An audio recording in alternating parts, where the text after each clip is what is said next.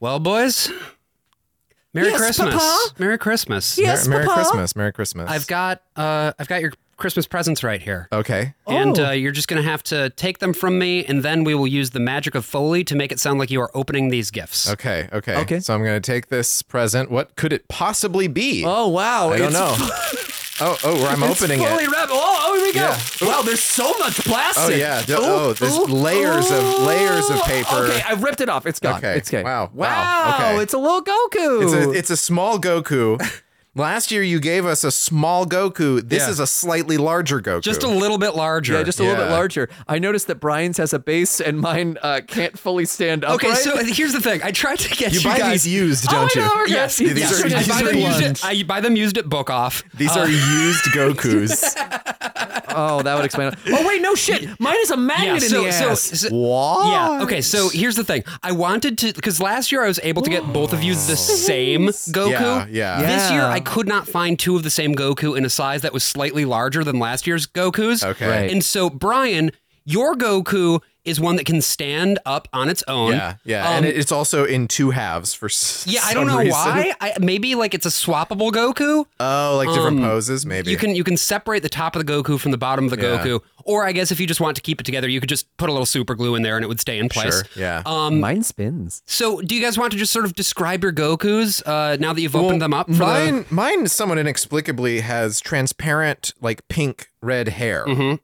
Right. I've never seen a Goku do this. Uh, this actually means that that my Goku is in distress. Yeah, yeah, yeah. You the, think he's being very cute. Yeah. Uh, They only do this when they're in extreme Yeah, Yeah, but distress. he- this is an distress. adult Goku. He's very dehydrated. You can see from his muscle tone, Mm. Uh, right. a lot of veins. and and he he has just shot. yeah, yeah, he's He has. He has. He has just he shot. has just shot. Yeah. Yeah. Um, my my Goku, uh, you can uh, he's a, again an adult uh, Goku. I would say Yeah. in a um in an extreme lunge. Yeah. and uh, Yeah. you can actually turn him around. You can manipulate all of his stuff. It you can actually uh g- make him look like he's in a Greek tragedy, and that he's he's raising his arms to the sky and cursing Zeus. And he has a little magnet in the butt, so I can stick him on Yeah. my fridge. yeah. And Ah. this is, I you know, I, I figure Brian, you can take that Goku and place it right next to the Goku you currently have. Yep, and I AJ, sure will. You can take that Goku, put him up on your fridge, whatever it is that you want. Yeah. Or I could put him inside me and get a little fuller. Welcome to the worst of all possible worlds, the first and only podcast that gets fuller every year. Oh, boy. I'm the worst of all possible Joshes. I'm the worst of all possible AJs. I'm getting so full. Oh, I'm the worst of all possible, Brian. Oh, We're fucking back, boys. Um, Turgid. and this is a possibly unedited episode. We'll see Yeah. how it goes. yeah, we wanted to give ourselves like I we, We try to do this around Christmas, yeah, right? you know, Yeah. make the labor a little lighter on us. Yeah. Observe the holiday season by actually taking a holiday for ourselves. And Yeah. Yeah. one very easy way for us to do an episode that we can easily put together off the top of our heads without a great deal of editing is, of course, to do Wits Endless Summer. Yes. So We're I back. hope you enjoy Adventures in Odyssey now with extra sirens. and I'm going to open my Coke can now. All right. Hey, there we go. There we go. That's also the police coming for us That's- But uh, for doing another yeah, year of yeah, what's one, on one the of- summer. one of the police cars just has a Coke can Hmm. opening sound that it plays on a repeat loop.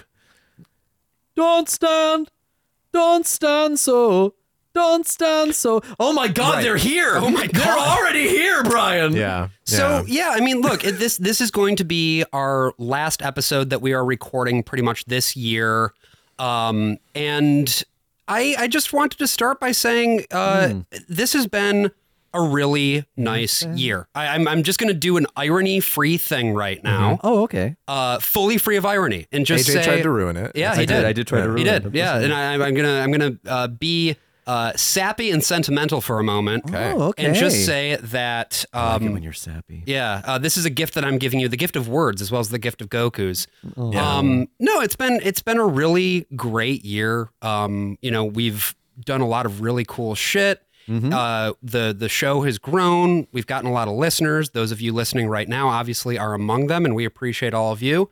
And yeah, it's it's just been it's been really exciting to do this show together with you guys. Continue to watch it grow and uh, make something cool together. So it feels it feels like a good thing for us to Yeah. be doing right now, during the holiday season, which sometimes is also the arguing season. Yeah, Yes. it's it's really lovely to see that the podcast is, continues to grow every year, just as our Goku's continue to Yeah. grow. And I'm beginning to think that maybe it is actually our patrons that are filling Goku's tum It tum. might be. Hmm. It might be.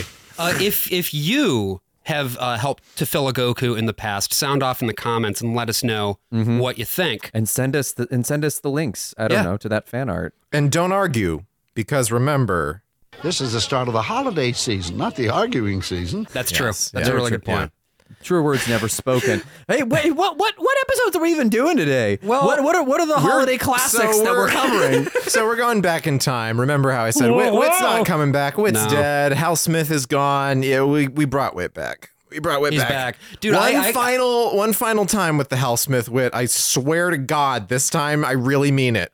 Thank you. Uh, Oh, it's an I amazing- and, and we of course will be covering that in the second half of today's episode, the episode that does in fact include wit. He what? And uh, I will say, yeah, I- that was a little bit of a jump scare for me. Uh, hearing Yeah, that shit yeah. again. Um, we're doing our best. I felt like AJ in that moment. I was Oh scared. sure, yeah. I actually, I actually felt the- very much the same way, Josh.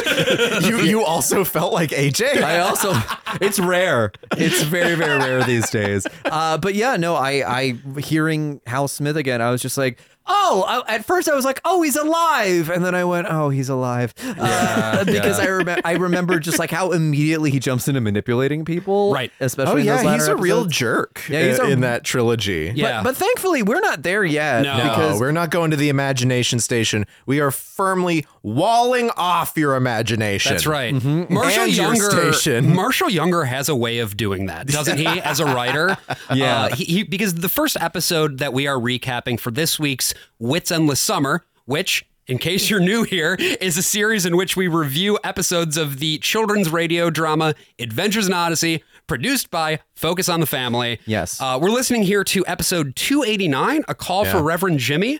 Uh, Which I think this title, my guess, is that it's sort of a loose reference to Two Mules for Sister Sarah. Hmm.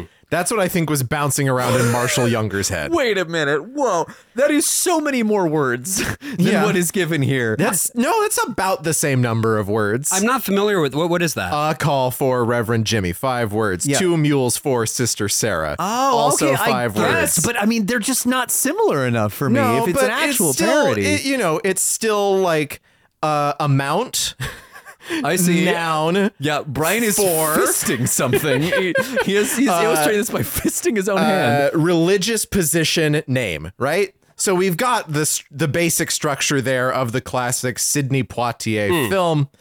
Right. where he AJ, builds you're- her you're- a Uh, damn chapel. Are you not down, AJ? no, I am down. I'm just Okay. does it does this follow the same plot? Is that is that movie? I've no, never it seen doesn't it. follow that plot. I just uh, this is just a contention that I hold in my heart. Uh, Guys, guys, I see. guys. Yeah. This is the start of the holiday season. I don't. This is the start of the holiday season, not the arguing season. I didn't think we were arguing. I thought we were having a spirited discussion. Well, now you're still arguing, to which I say, This is the start of the holiday season, not the arguing season. oh, this really is the Whitaker of my discontent. We are so fucking back. It is Wit's Endless Christmas. Oh, Lord. And so we, uh, so we've gone a little bit f- back in time, but this is we're still in kind of the same place as uh, Donna as preacher's kid, Yes. right? Um, Episode 289 places us in originally when it was aired November 19 of 1994. And as I mentioned a moment ago, this is a Marshall Younger episode. yeah. So this is eleven episodes before preacher's kid, which is essentially the last Barclays episode where they're like r- regularly recurring. We will of course get two two-parters with the whole Barclay family going forward, but they are essentially not in Odyssey anymore. Right. I, do they ever make like a huge comeback, or are they? No, Pretty much no, uh, abandoned. you will you will occasionally after after the two two parters that are a couple years apart, um, you will get a a, a a couple of little appearances from Jimmy Barkley, Sure. and I think there's a couple of appearances of George and Mary that happen much much later, and uh, Donna can go fuck herself. I guess I don't know. So, just to pull us back sort of to where we stand Yeah. right now, if you are just getting caught up with us for the first time here, the Barclay family at this point in Adventures in Odyssey is sort of our everyman family, right? Yeah. Oh, We've got Father George, uh, who has, as of late, become a pastor. Before that, he was a salaryman, and then Yeah. he found the call. Uh, we, He was a Japanese salary man. So many public apologies. uh, and he is married to a woman named Mary. Mary And Barkley. Mary Mary. Barkley. Uh, she doesn't really do much. She just kind of hangs around the No, house. they never really give her anything to do. yeah, no, no. She makes the mom from A Christmas Story look Yeah. like Hamlet. But- to be fair, no one ever does anything right in Odyssey Yeah, that's unless true. they're a spy. what is this? Gilead Lane? Uh, yeah, the, thing, the thing is Hey. that Chris will occasionally, i- at the end of these particular episodes, be like, "Wow, that was crazy," and I'm like, "What was it?" So, they're like, this is not a winner, Chris. You got to gas it up at the end. Yeah, yeah, yeah. so Mary uh, has recently learned of a surprise pregnancy. Uh, she is, you know, a bit older than you would usually expect, but she Yeah. got pregnant. And George so- is the father. We want to be very clear. Yes, George is the well, father. Well, well, and so this means that her two teenage children, Jimmy and Dot. Wait a second. Hmm. Jimmy, Donna, Mary, Hmm. Ma- Mary. George. Hmm, Hmm. No, uh, no, it- it- that's not anything. know. That's not Mm-mm, anything. no. Don't know. So, so they're gonna have a, a new younger sibling, right. And uh, Jimmy and I'm Donna. so mad. I'm so furious. I didn't get that. I don't know what you're talking about, um, Josh. Fair, if you could fair. keep going, yeah. So Jimmy and Donna, then, yes, they're teenagers. They're starting to sort of come into their hormones in an aggressive way. We'll remember that. I wouldn't have phrased it I would like not that. have phrased it like that either. That's okay. I'm not going to argue with you. This is the start of the holiday season, not the arguing season. because remember, there was the episode where uh, Jimmy started to have his voice change, and you know was experiencing puberty. Mm-hmm. Which We- was the first time that they were planning on writing out Dave Griffin, the actor, because his voice had changed and he was not valuable to them anymore. Mm-hmm. And then similarly, Donna's adventures in adolescence have largely involved, you know, Clothes. clothes, and you know, Boys. she's st- clothes and boys, dressing like a slut, And um, burning down a house. and burning down a house, literally yeah. burning down the house. Um, Li- so just girly things. this is this is where we are, and uh, into this situation, then we see George Barclay, uh, who is the the the, the paterfamilias, uh, and uh, Lawrence, who is Jimmy's friend, is out here clowning on him at the beginning of this episode by Yeah. switching around the letters at the church that that George preaches at, Yeah. anagramming. He he, ma- he makes a little anagram, and um, the anagram that he comes up with is he takes the full fr- the whole. I'm sorry, he takes the full phrase of Reverend George Barclay, and he rearranges those letters to be large rag boy. right. yeah. And then says, "I left out some of the letters." To which I say, "You left out most of the letters." That's fine. Did you come up with some anagrams, AJ? hit the mic. Yep. Bravery calendar.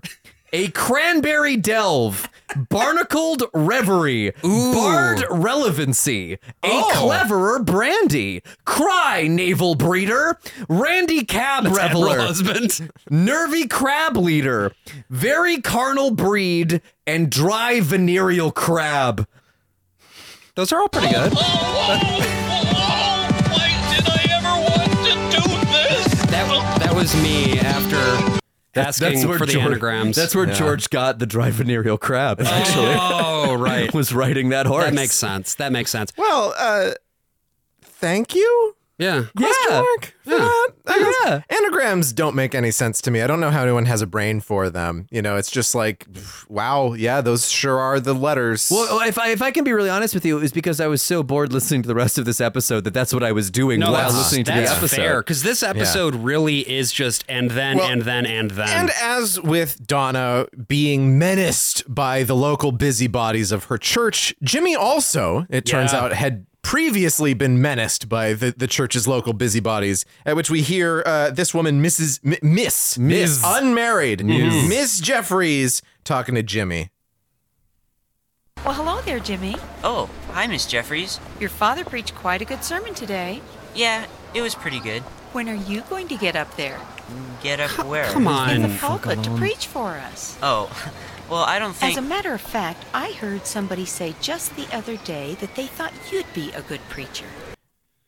Go away. Like this, This, is is real though. This is real. Uh, speaking as the kid who was voted most likely to become a pastor by his Yeah. own church adults. Yeah. Interestingly though, your dad is not a preacher. No, though he does teach Sunday school. So does mine. Yeah. So there you go.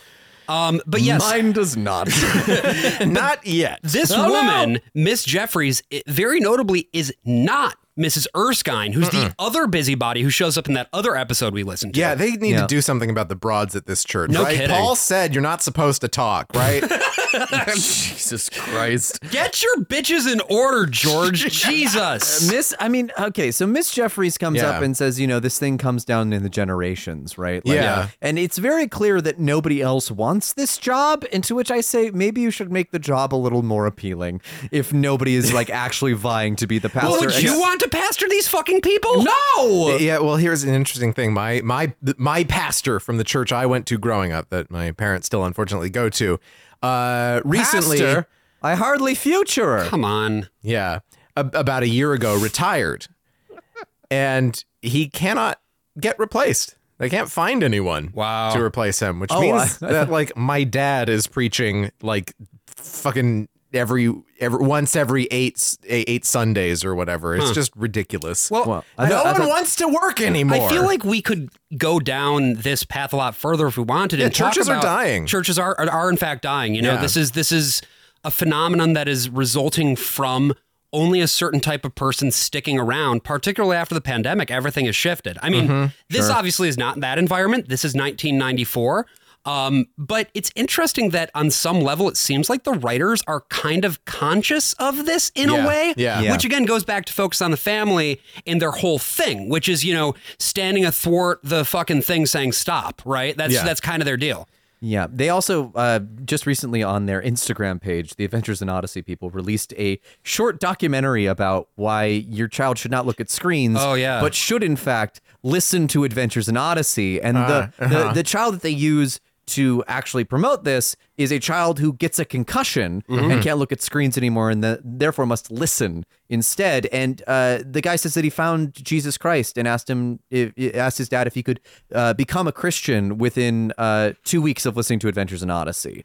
Uh, so that is now their new gambit. It's just like they're taking this very real problem of Right. kid, like a lot of too much screen time for kids, and then figuring out how to maneuver that into how can we get them to pay us money for our radio drama. This is not anything new though. no, I mean, they- no, and- and- they've and- just found a new angle, which I'm classic surprised story. about. Yeah. Yeah, and nor nor is a child listening to somebody saying you need to accept Jesus and turning around and talking to their parent and saying I want to accept Jesus, much like I did with Salty the Singing Songbook, circa 1995. Did Salty convert you, Salty, Josh? Salty made me into a Christian. Yeah. Wow. Which is Wow. We're gonna have to talk about him on the show at some point. Oh I mean, Dis- my I mean, God. all that in spite of his his language, yeah. his and salty language. Ah, well, that guy that guy curses up a blue streak. Hey. 'Cause he's blue? Uh.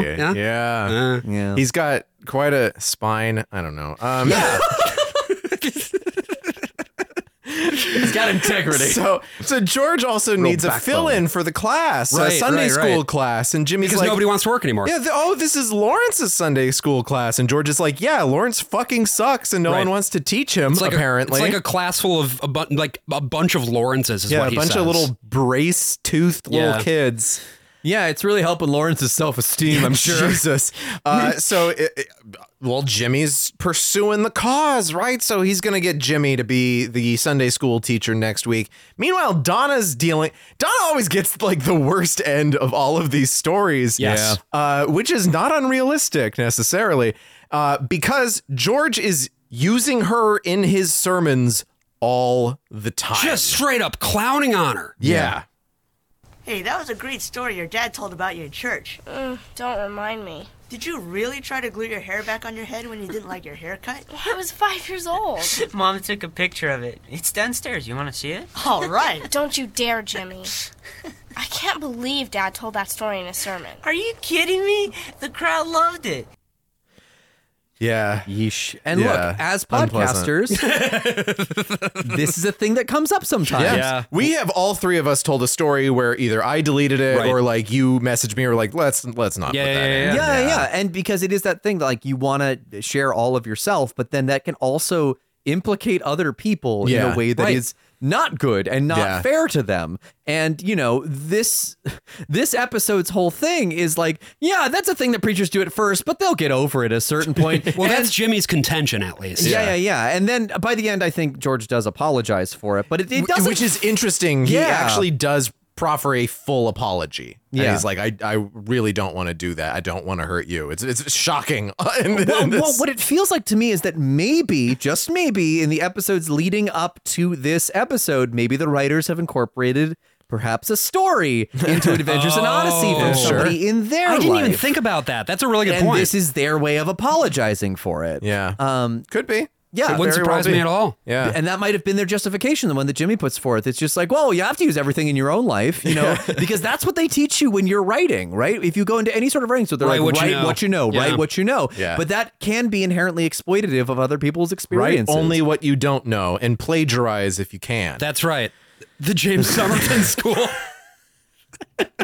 we are all wearing turtlenecks. You can't see it, but we've really adopted his whole lifestyle. You should We're see my wearing hair. cut- turtlenecks. You should see my It's hair right so now. dimly My lit. hair- We've turned all the lights I off. can't see anything. It's like Thief 2. I'm recording us on a very expensive camera, but I'm only using the sound. Yes. So uh, yeah, Don, Donna's pretty sick of this, but she's Ah. Yeah. she's now going to the cafeteria. We're at school. She's she's meeting with with her her her young her young friend Jack. yes, her young friend Jack. Hmm. Yeah, this Jack is Davis. not Jack Allen. Now, I want to No. be clear about this. You will, of course, He's an remember old friend. that there is a man named Jack Allen who has sort of become the replacement wit at this Yeah. point. This is Jack Davis, who we did hear him, from him as well back before his voice changed. Now he's all grown up and he's uh, ready to Mm-hmm. Yeah, fuck. and he's mostly written out of the show, but we have had him recur a couple of times, and uh, and and we get we get a very interesting line from him in this scene because he says this. You what? Sorry, I think I think I accidentally hit the wrong one. He says He what? No, Hmm. no, that's no, the no, no, original. no, no, no, That's the no, no, original. no, no, no, Wait go back, a go second. back, go back, Okay, no, Now okay. go back.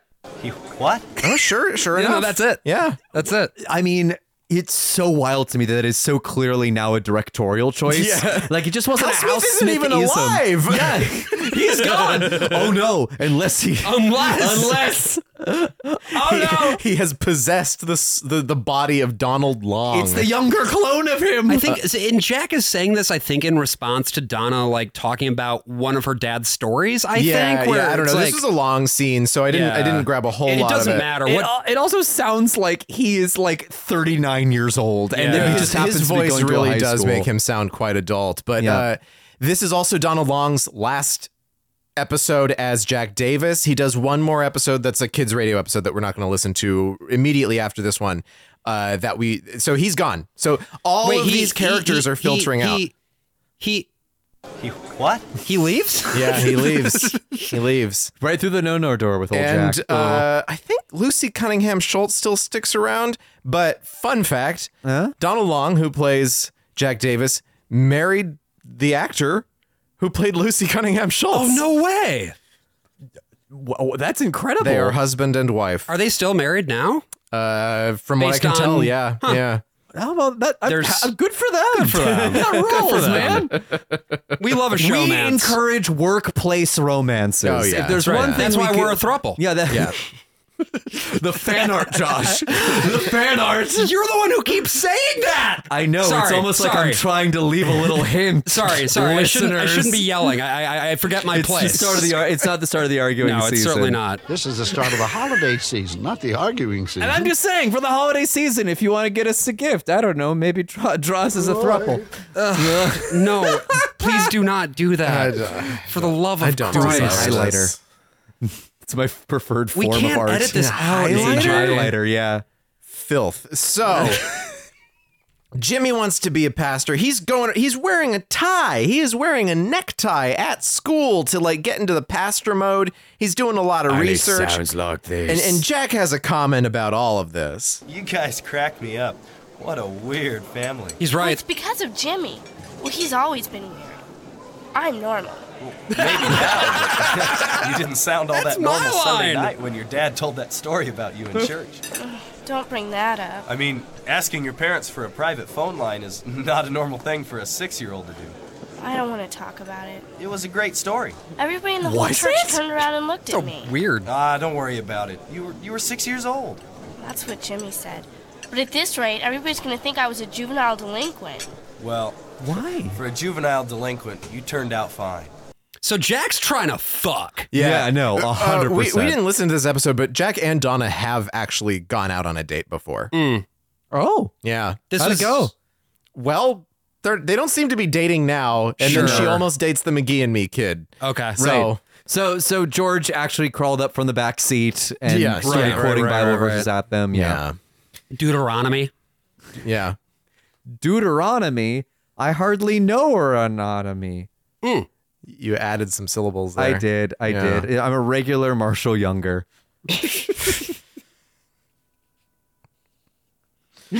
Yes.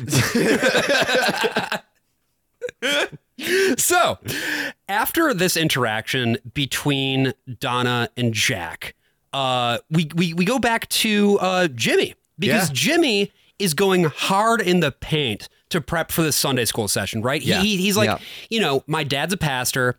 Presumably, this combined with the conversation I had with the church lady means that I have the gift. This means that I need to prepare the best Sunday school lesson of all time for 11 Lawrences. Yeah, he realizes that the gift is not enough. You have to do the work. You have to know the subject matter if you're going to talk to people about it, because that's how it works, right? You're supposed to be able to teach people things. So he's doing all kinds of ridiculous things, like Yep. looking up a Greek word. H- How dare he? Yeah, he's got he's got the concordance out. he's got maps. Yep. Yeah, he's he's trying to plot the entire history of the Roman Empire. Yeah. uh, in The order, rise in order and to the give, fall. in order to give proper context. Yeah. Yeah. What does he think this is? A podcast? Well, he here's the thing though. Jimmy sort of makes the rookie mistake of trying to bring too much into one lesson, right? Yeah, right, And yeah. speaking as somebody who has experience as a professional, you know, instructor and instructional designer, Sure. instructional instructional designer, uh, I'm not going to tell you how to do your big job. instructional Bailey. um, I, I I certainly you know these are these are classic rookie errors, Ah, and I think he puts he puts too much pressure on himself here. Yeah. So here he is at the uh, the. They do a whole joke where he's talking about the expansion of the Roman Empire. He says Asia Minor. It- it's not funny, so I just cut ahead to the the questions. Jimmy's taking questions now at the end of Sunday school. Are there any questions? Yes, Lawrence? Will Mr. Grant be back next week? Yes, you will. Any more questions? Lawrence? So you're not going to teach anymore? No. Ever? Well, I don't know about ever. But if you do teach again, will we know a week ahead of time? Yeah, probably. Okay, that's all. All right, you guys are dismissed. Hey, Jimmy, yeah, Lawrence? remember when you said you wanted to be a preacher? Yeah. Well, mm, uh, never mind. I mean, to be fair, Lawrence has been bullied this entire episode, so the Yeah. fact that he gets to like deliver this He gets a back- good one in. Yeah. Yeah. Yeah. Also, it is vaguely implied that Lawrence is really attracted to Mrs. Barclay, uh, at least a little bit earlier in the episode. So I do like to think that Wait, he hold leaves on. this. Yeah. What what in the text makes you say that? Uh, I did have a quote And I'm here. saying again, this is not to bring about the arguing season. I just didn't pick up on that. I, I didn't pick up on this either. I think you have a weird Freudian thing going on. I, no, I, no, am look, arguing. Look, hey, is it my fault that Mrs. Barclay has an acts like ass like a Pixar Um, mom? She's I mean, got a no. Mrs. Matt ass. Yeah, come on. It's I mean, he's he's he's always asking like, so what's your mom up to? And I'm like, that's a weird Yeah, question that's to true. ask your He- friend. He, does do that a lot. that that is a recurring thing throughout. Yeah. Yeah. yeah, yeah, So I think maybe M- George Barclay doesn't like him because he's just like, stop hitting on my wife. Sure. I'll take it. Lawrence got that Riz. He, what? So so Jimmy is fully demoralized, but now we got to bring Donna down. We got to get her course we down do. to the very bottom bottom of the depths of the ocean. So George has decided oh, it's time for another funny little story. Ooh. We were getting ready to go to my son Jimmy's awards banquet. He was uh, getting a certificate for being a member of the yearbook committee. What? We all packed up and uh, I started kind of to go award is upstairs that? to say goodbye to Donna a when she major came downstairs award. all dressed up. She wanted to go to the banquet. I told her she didn't have to go. I knew she had already planned to go to a party thrown by one of her friends, but she told me that she wanted to support her brother. When we got there, I quickly figured out that supporting her brother wasn't her only motivation. It was, of course, a boy. Oh no. And she proceeded This is to stare awful. at this boy Yeah. throughout the entire Why would you do program. this? Oh My daughter no. gave Is it Donna? yeah, her mom, her mom continues to be completely oblivious. It's like, what's the problem, Mary, Donna? Mary, what the fuck do you think the problem is? And the boy is not just well, any she was boy. very distracted because Lawrence was giving her a little wink. Right, Yeah. right, it's not just any boy, it's Jack Davis. Yeah. And Jack Davis is there at the church that he goes to, presumably with his parents, who we never meet. Uh, I mean, thank God that Jack is also equally as oblivious, apparently. No, he's not choosing oblivious. not to be. I He's think he's just choosing trying not to to. be. Okay. Cool. Yeah, he's Okay. trying to be. He's a good boy. He's Yeah. a nice boy. He's he's trying He to. doesn't let this, want to mortify her. Yeah, he, he's trying to like play it off, and whatever they had going does seem like it's over. I guess It So they're- immediately. Well, this is where it dies. Yeah, That's the for thing. sure. Yeah, and then yeah, she's gonna date the McGee and me kid. Yeah. I here's what I'll say. Uh, a couple things. First of all, obviously we've talked about this. George, what the fuck, man? Like, surely at Bad s- stuff, dude. What are you doing?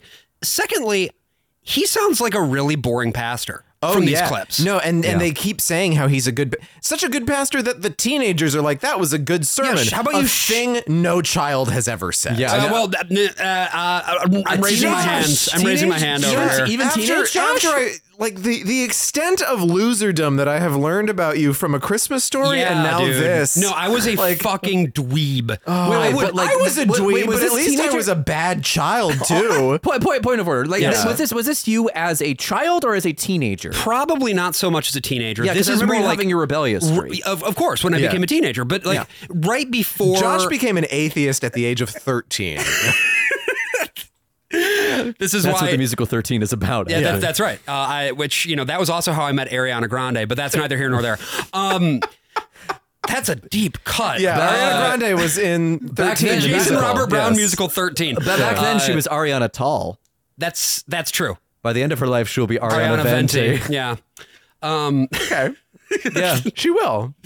um, So you'll yes, get that joke, Ethan Slater. Uh, I did as a kid. Yeah. Back when I had my fucking radio that could listen to two stations, either the fucking you know Oh, no. Uh-huh. children's radio, s- his kids radio, which apparently And I remember you talking about this. Yeah. Mm. Yeah. Also, apparently, this radio is an asset in Half Life Two. Yeah, oh yeah, I remember this. Yeah, this is some- yeah. One of our one of our listeners, I cannot remember who at this exact moment, told us about this radio appearing in Half Life Two for some reason. So, not to get too discursive here, but like there was this little plastic radio that you could buy, right? Or maybe you- maybe it was like a a lease, like a subscription, subs- yeah. annual annual lease, Like maybe. an easy bake radio. Yeah, exactly. And you, it would it would get two stations. One was on the FM band, uh, and then the other was on a special band that only this radio could get. Right. Yeah. Oh, and weird. This radio station All these kids kept getting cancer.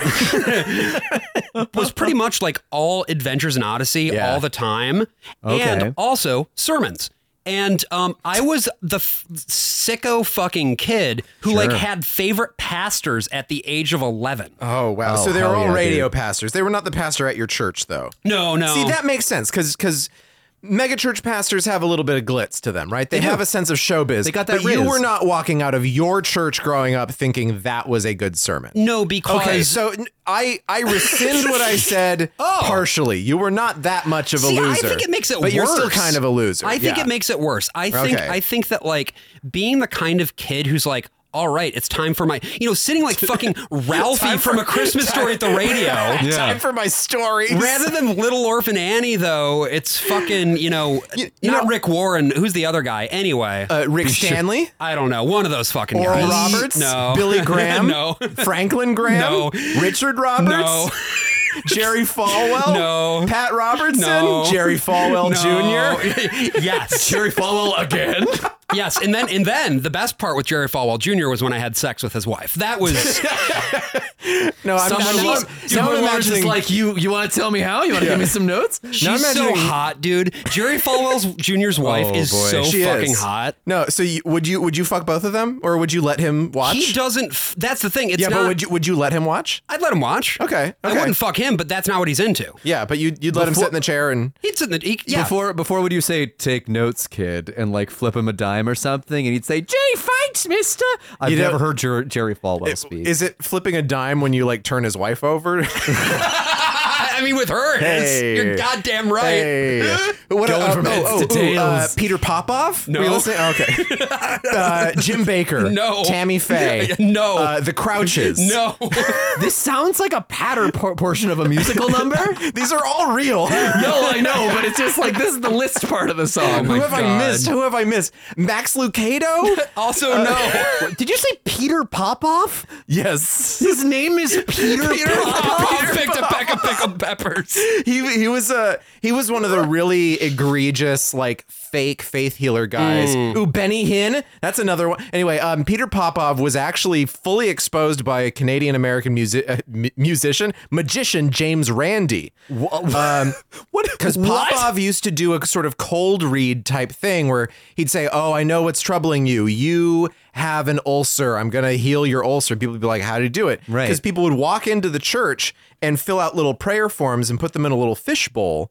And Popov, this is insane. Popov actually had a room full of people who were reading out the cards and pointing to the people in their seats uh, Oh. over a radio frequency that Popov would pick up in his ear. Oh, and Randy was able to completely dismantle all of this by picking up on the radio frequency and he broadcast a whole like TV special about it. See, what's really interesting about that is that that's actually lazy mentalism. Yes. There is Yeah. there there is a technique that a lot of mentalists use that I will not reveal on this podcast because I fear magicians.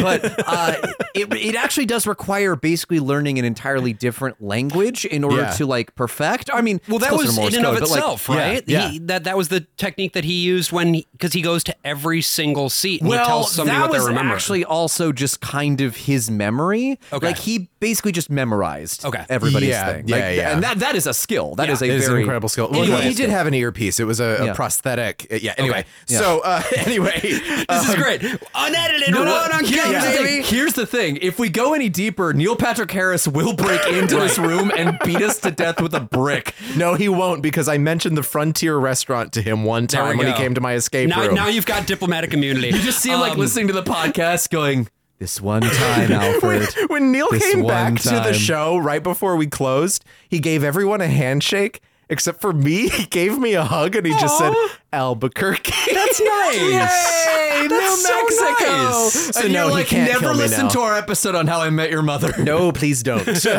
By the way, Greg Laurie was the one. Greg Laurie. Just looked it up. Yeah. Oh, you Peter's loser. Oh, son. Yeah. You fucking loser. Peter's son became an evangelical? What? Huh? Peter Lorre? Who's who am I thinking Oh, of? okay, sure. Yeah, Yeah, no, okay. sure. Yes. Great. I, I- No, it ju- I was just hearing it as Peterson. Like, Oh, Jordan Peterson. Peterson. I was like, Peterson. this- we're on different wavelengths. We're doing great. So let's go ahead and woke evangelical pastors. pull it back in now to the episode, right? Yeah. Because at this point now, again, uh, Jimmy has given his Sunday school lesson. It has not gone over well. Yeah. George has given his sermon. It has not gone over well with Donna. Yeah. So both of the kids are really fucking bummed out, right? Yeah. So Mary has to have a talk with Donna, which I did not clip, but basically just boils down to, well, your dad just tells stories about you because he loves you so much. Which is not o- no, sorry. No, he hurt that's- her feelings. no. He has should to get apologize. over his shit. Yeah, and he does. Intention, And he does. impact, He those does. are two different things. we know Uh, this. And Jimmy has a conversation with George that I think is interesting, and we'll talk about it right after I play the clip. I mean, everybody in the church wants me to follow in your footsteps. Where did you get that idea? That's what she said. But it's true, isn't it? There's a lot of people who expect me to do that. Nobody said anything to me about it. But that's not the point, Jimmy.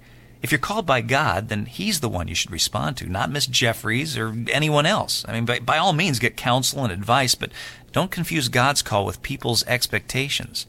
You understand? Yeah. I guess you're right. So I think it's interesting to put this scene into the mouth of the voice actor Dave Griffin, who plays Jimmy Barkley. Hmm. He they did end up keeping him on for a couple years after his voice changed. Right. In his time at Adventures in Odyssey, I think he did a fifth of the episodes. Like if you r- j- just like hash that out, um, he was in so much of this show, and the moment that his voice changed, it was it was uh, like a pall had been cast over the entire room. The first time they heard his voice kind of crack in reading a line, and he he talks about that, right? yeah, he's talked about that on his interview with Growing Up Christian. He has his own blog uh, where he's he's gone into even more detail about this stuff.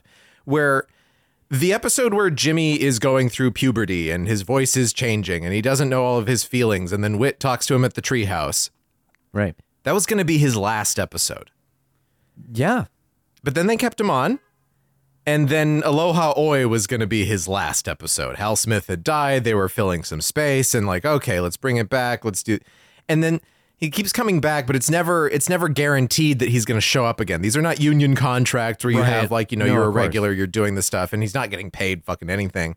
And and he is about to actually be written off now. Like he's about to like not come back for a year and then not come back again. He is for about a to be year. firmly shoved through He- the no-no door. He is Yeah. out of Odyssey. And here he is talking about the pressure, the expectations that Yeah. he cannot meet, and how sometimes, you know, God just has another plan for you. And to have that coming from Chuck Bolte, who's an executive who's producing this show, Yeah. feels bad. No, it You know? that's that's really fucking gross. Yeah. Yeah. It's it is one of those things that like it was interesting that they did keep bringing him back, Mm-hmm. Mhm. right? Uh, Like that strikes me as at the very least they didn't know how to break up with him, Mm. you know, Yeah. like Yeah. professionally, but like they uh, they just didn't want to hurt this kid's feelings cuz like maybe they had just grown close with him. But the thing is, and this just belies a lack of imagination on their parts, recast him as someone else. Like don't make him Jimmy Barclay anymore, just say there's a new guy who's moved into town. That's his deep They- voice. They, did it with Donald Long a couple times. He played a couple of other roles when his voice changed, and they're like, "Ah, we'll bring him back for Jack Davis." But Jack was never on as much as Jimmy or the Barkley family. But why why can't you do the I don't know for better or for worse thing where you just follow this family as they get older and as Yeah. kids, you know, Jimmy goes to community college and right. sticks around. You know, he's not here for the Regis Blackard saga. He's they're all gone. Well, wait, do we okay, do we know for sure that he actually wanted to keep voice acting? Like it wasn't a thing that Yeah. he okay. Yeah. I mean Mm. that's that fucking that really fucking sucks. Well, and it's I particularly mean, he's still a voice actor. He still works as a voice actor Oh, great. today. Yeah. But it is particularly fucked too, to your point, Brian, that like, you know, Chuck Bolte, the executive producer, does the voice of one of these recurring characters where it's Yeah. like for a certain group of people, of course they can always find a place for you to fit. Yeah. But if if Yeah. you're not one of those people, then you're not. And this also gets to a thing of just I guess casting in general and what you want a show to be because you know, if the show were to become about the Barkley family centering around them and just watching them get older, it would just be down Gilead Lane. I mean, Sure. it would probably Yeah. be better than down Gilead Lane, but like or it- family portraits. you know, it, I, I think at this point too, there was a certain amount of indecision around what the direction of the show ought to be. Yeah. What with the fact that Hal Smith was dead, they weren't sure if Witt would be coming back or not because they hadn't found a replacement. Yeah. And so they just weren't sure what they wanted to do. It's one of those decision points where you need to make a choice. And it sounds like on some level they were paralyzed and weren't actually willing to commit to any particular choice other than maintaining the status quo for a period of time in the hopes that they would figure it out eventually. And they kind of did. Yeah. Yeah, well, I mean, Yeah. it's the other thing too. It's like this reminds me most of what actually Marvel is going through right now with its fourth phase, because everything was very focused for phases one through three, right? Leading up to Endgame, things seemed like pretty much in an order. there- They were there's all something building really to a clear that thing. you do. You you build everything up, then you knock it all down, and then you resolve it. Yes. and then you do the thing that every comic book does, where it's multiverses and nobody gives a shit. Yeah, where it- where it's so scattered and fractured. And listening to all the episodes ever since Wit died, it feels that way. Yeah. it feels like this is a show that is completely unmoored. So I don't begrudge them for going back to Wit, Mhm. but it, to a certain point, to me, it feels like going back to uh, bringing like Iron Man back to life Mm, now. yeah. You know, when everything's failing, or honestly, now that they're bringing the X Men in, which is going to be Marvel's like big solve dear. for their thing. And Oh, just, no. They're pulling the X Men into the MCU now. Yeah, they, yeah, Oh, they are. boy. Well, that's going to be their big thing. It's that and Fantastic Four because they Them won't- too? Yeah, well, they're- yeah, well, they're banging. No, there's That's too never been a many good guys. Fantastic Four. There's never been a good That's one. just too many guys. Uh, Yeah, well, this one's gonna be good though, Brian. No, it's not. this one's gonna be good. And the thing is, is that like they were banking on Kang, right? They were Right. banking on the Yeah. Kang Yeah. dynasty, and now because of all these allegations. About a certain man who was playing Kang and who had it written to his contract that no one else in any other multiverse could ever be cast as Kang in the Oh, wow. MCU. That perhaps person may be facing some horrible allegations. Allegedly. That's a- that's a- allegedly. That's a, a really solid contract to get. God damn. good agents. Jesus. seems to have gotten good agents. Wow. But yeah, no, it's now got it's now to the point where like they have to do that. Like they have to now commit to this new thing. And it seems as though that is what Odyssey is- does Hmm. by bringing Wit back. But I also honestly I think they're cowards. I think they Uh-huh. should have killed Wit off and Yeah. then made a new show. They and should have just made kept something going. about death, you know, and, Yeah. then and, and death is final. You can't go back. Well, it's, It's I mean, over. I I mean, it's fucking Sesame Street, right? Yeah. It, it is the episode where they have to reckon with the loss of Yeah. one of their own. Yes. Like that and is- Sesame Street does it beautifully, and Yeah. he never comes back. No, there's not another guy wearing his face. Or, you know, if you really want to, make him regenerate. Like, just go f- do what McCusker wanted to do and make this thing fully Doctor Who. Like, just have Wit, like, die and come back. I'm in a uh, Facebook Adventures in Odyssey fan group now. Josh, why have you done this? I to don't yourself? know. Um, and the worst thing about this group is that Phil Lawler is in it, and so people will post thoughts about like there was a, a thread that was like. Uh, post your favorite unpopular opinion about Adventures in Odyssey, and uh, people were saying various things. One person said they should kill Wit, etc. Um, and then Especially if it's Andre Stoika playing. and then and then and then Phil Lawler was like, "What's the purpose of all of this?" And just got like, I don't know why I made him be fucking the Joker. I Like, love what's this. The, what's the purpose of criticizing Adventures in Odyssey?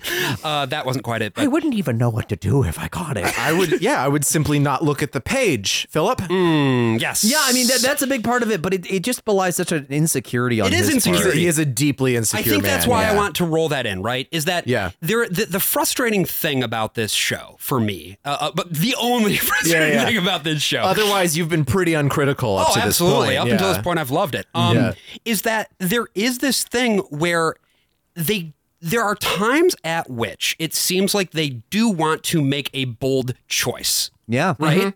And they come real close. Might be a writing choice, might be a casting choice, etc. Yeah. They get almost there and then they back off again. Yeah. Time and time and fucking time again. And I imagine, like, I of course grew up with this. Brian, you grew up with this. I imagine AJ, for you, seeing this happen over and over and over again must be must be just fucking infuriating. Yeah, but I mean, it's not it's not really too uncommon. I mean, I've watched a lot of sitcoms, and that's sort of a huge thing that on there, like the status quo must always be maintained. So it's it's not something that I'm that's completely foreign to me, but it is particularly frustrating because there are moments, as we've talked about, where the show. Like a good version of the show, It walks up to the shines edge. through, Yeah. and Yeah. then it just it it runs cowering in the other direction. And I think a large part of that is that there just needs to be this amount of control over the property, Yeah. Yeah. right? That Lawler and McCusker have this very singular vision for what the show should be, and they're just it's a bad vision, Pam. like it just doesn't it doesn't ever pan out. It never becomes the show that it could be. And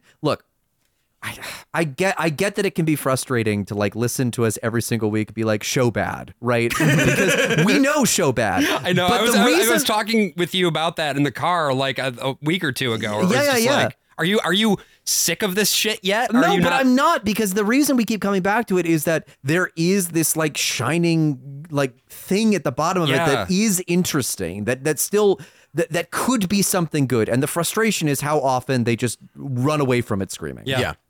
And yeah, we couldn't get this by going through the Adventures in Odyssey cartoon. There's nothing No, there. there's nothing there. No, no, you know, that's there's there's no bankrupt. quality. But here there's always like there is something earnest that's always present here. Yeah. Uh, at least when McCusker's writing. Well, and speaking of earnestness, the way that He this saves Christmas.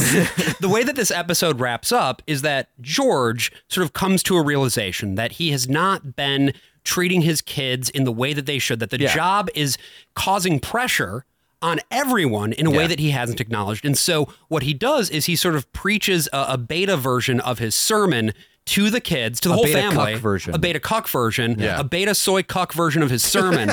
and Because Lawrence is looking over the fence, going, "I'm coming That's for you, right. George." That's right.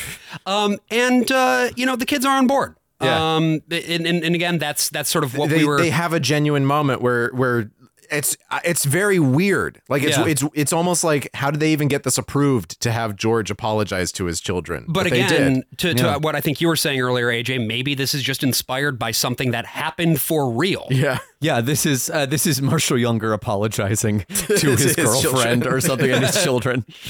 uh, the the Marshall Young younger-ers. Hmm. Whoa. because they're even And anyway. eventu- eventually, th- it gets to the point where they can't be any younger, Right. You yeah, know, yeah, the youngest. Who who who is this Sutton Foster? And so I want him to name his child Mighty Joe. So the way that this episode then wraps up is that uh, there's been this running bit the whole time where an airplane flies low overhead. Yeah. I did not clip any It's of that. hair, It's it's just like just the- awful. they, they just had this idea for a device, and and so here I think Mary they just bought a sound effect. Is what it sounds like. Mary reveals the the gender. She has discovered gender. She is It's a becoming gender woke. reveal. Uh, this was, of course, long before the invention of the gender reveal party, if you can believe it. Uh, Mary and loads up her shotgun. Yeah. She, you know, She shoots down the plane. That's right. and She there starts is- a wildfire in San Diego. But yeah, a, a plane flies overhead right Yeah. as she says the gender, and so no one knows. And, And Chris, Chris- least of all, Holy cow, wow, Chris. Chris, is uh, flabbergasted. Yeah, she comes in. She's like, "What did she say? I don't know. We're just gonna have to wait." I imagine Chris like running into the booth and grabbing the engineer and shaking Yeah, him, yeah, saying, yeah. "What did she say?" Chris, like, I love these Chris outros sometimes Yeah, because she, she just goes for it. baby. goes for it. She's Yeah. such a fucking pro. yeah, she teaches voice acting classes, by the way. She and does. apparently, is a, a real a real gem. That doesn't no, surprise she's me at all. she's she's an absolute sweetheart. Um, of course, voice of Barbie all the way until like 2003, I think was the Mm. last time she was a Barbie voice.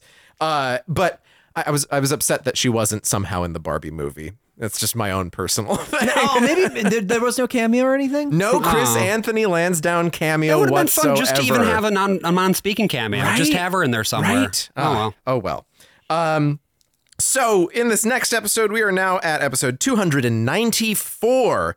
Unto us, a child is born. Yes. You see, because unto us, a son uh, is given. Ooh.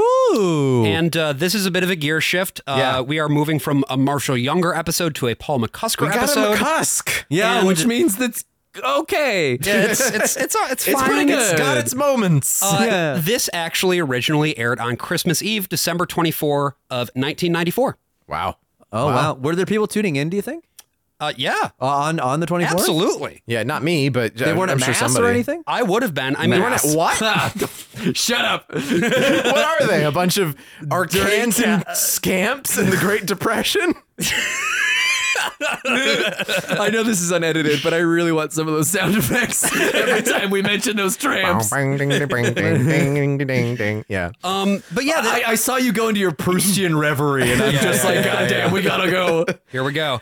Um, so this episode uh, is really yet another attempt to bring the story of Christmas to life for all of those Adventures in Odyssey listeners who don't know what Christmas is or what it's for. Yeah. And Paul McCusker is really interested in writing about the art of producing radio. And Yeah. he hasn't quite Yeah. nailed it down. But we, we we saw him do like a Plato's Cave thing a little while back.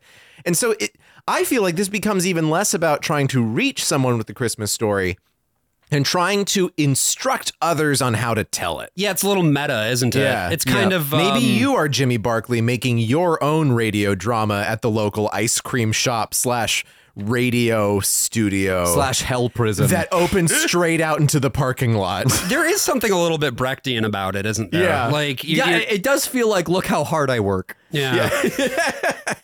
So this episode Also fucking actors, am I right? well, I mean, so this episode kicks off with some intentionally stilted acting Yeah. of uh, kids who are playing shepherds, right? Yeah. At Christmas. This is the Luke uh, accounting of the gospel. And we're actually not sure what's going on here. It seems to be some sort of a pageant. All we know is that people are saying the lines from the Bible. Until you hear Jimmy's voice, it Right. sounds almost like he has raided the archives, and this Mm. is something from the 70s because you even get like a Mhm. little like tape dust or Yeah. record scratch Yeah, sound, yeah, Which is again like we're at the point in the show where the sound editing is getting so good. Yeah, they're it's doing very crisp. remarkable stuff with the editing, the foley, and everything else, the whole package. Yeah, there's like a scene where we hear Eugene and Katrina through the little God mic booth, Mhm. and then it immediately cuts Yeah. inside the booth Yeah. with them, and it just feels good. It's just a good. You know feeling. where It's a you good- are without any dialogue. It's a really great snap. I also really love Jimmy's performance in this opening bit Yeah. where he's acting poorly, which is a very difficult thing to convey Yeah. Yeah. over just audio. Well, right? and not only so he's playing like the angel, right? Unto you a child is born or whatever. Yeah. Um he he is not just acting poorly though. He's acting poorly but not as poorly as the other guys who he roped into doing this little Yeah, radio yeah. pilot with him. Right, right. And and so w- we learn that I didn't clip it because I didn't think it was funny enough. It's but yeah. not. It's not. but what, what we do learn is that uh, Jimmy is presenting this pilot basically, and it's not a full pilot. It's just Yeah. like a minute or two to Jack and Jason. Uh, this, of course, is Jack Allen, who is our stand-in for one half of Wit, the grandfatherly, loving half of our great patriarch, and then Jason, of course, being the half of him that represents the more The state. impulsive. uh, and also, yes, Yes. also the force of the United States government and the intelligence And community. They're they're, they're very cold. Yeah. To this. Yeah, they, they don't they like think it. it, sucks. They, they, they, they think it's very really quite bad, which is probably They say- McCusker talking about other radio, like in the same way that Shakespeare would like make fun of other playwrights that he thought were hacks. Yeah. this feels like McCusker being like, "We're not like those other Christian radio drama shows. We're good. We're actually. not like a certain judge in Grand Rapids. they say something like, "Well, what does this have to do with us?" yeah, yeah. Like, what do you think it has to do with it? He's used your radio station before. He had his own talk show. And Jimmy's idea here is that he wants to do a live Christmas Eve radio drama, basically Yeah. a, a live pageant over the airwaves. Um, Jack and Jason are quite skeptical. yeah, they. It's weird. It's this is kind of. I, I think it's strange characterization for both of them. Yeah, it right. would make sense if one was like, "I'm a little too busy," and then the other, like maybe Jason, is like, "Yeah, fuck it, let's do it. Right. let's go for that it." would make more sense because yeah, it is weird when the two of them are aligned because it, it it's like they should be in opposition. Th- that's the whole Yeah, point of the yeah. device, Th- right? that is the yeah. whole point of splitting them i- in I, twain. I think I think what they were trying to do in directing this episode was using it as a humorous counterpoint. It's Mm-hmm. just supposed to be funny that they're skeptical of this because what we heard was just bad. Right. But it's like this is something made by a child. Yeah. And it's also Adventures in Odyssey. It's often bad. yeah, I, I mean, even if there was just like one extra thing of motivation, right? That like Mm-hmm. maybe Jimmy had used the radio station like two weeks ago and it like made a complete mess of everything. Oh, sure, Oh, yeah, like spilled yeah. soda on Got like some the console or crumbs, anything. yeah. It's just Patch like alcohol- cables were out of place. Yeah. and then and, and so it's now, Jimmy. he didn't know the he didn't patch coil cables him were right. out of place. he, he didn't coil him right. He just left them all over the floor. He, People he- tripping he up. coiled them around his arm, Yeah. motherfucker. By the way, You that's the were only using- way I know how to do it. I've been told many ways I on how know, not to do you- it. you It's were- the only way you I were can. taught So I'm wrong. not allowed to touch any of the audio equipment. uh, on No, this no one podcast. is. It's my home, so it's my stuff. That is Uh, true. But he only has he only has a week to put this thing together. Uh, and I mean, Yeah. a week to put together an entire audio thing. What is he? Us? Mm.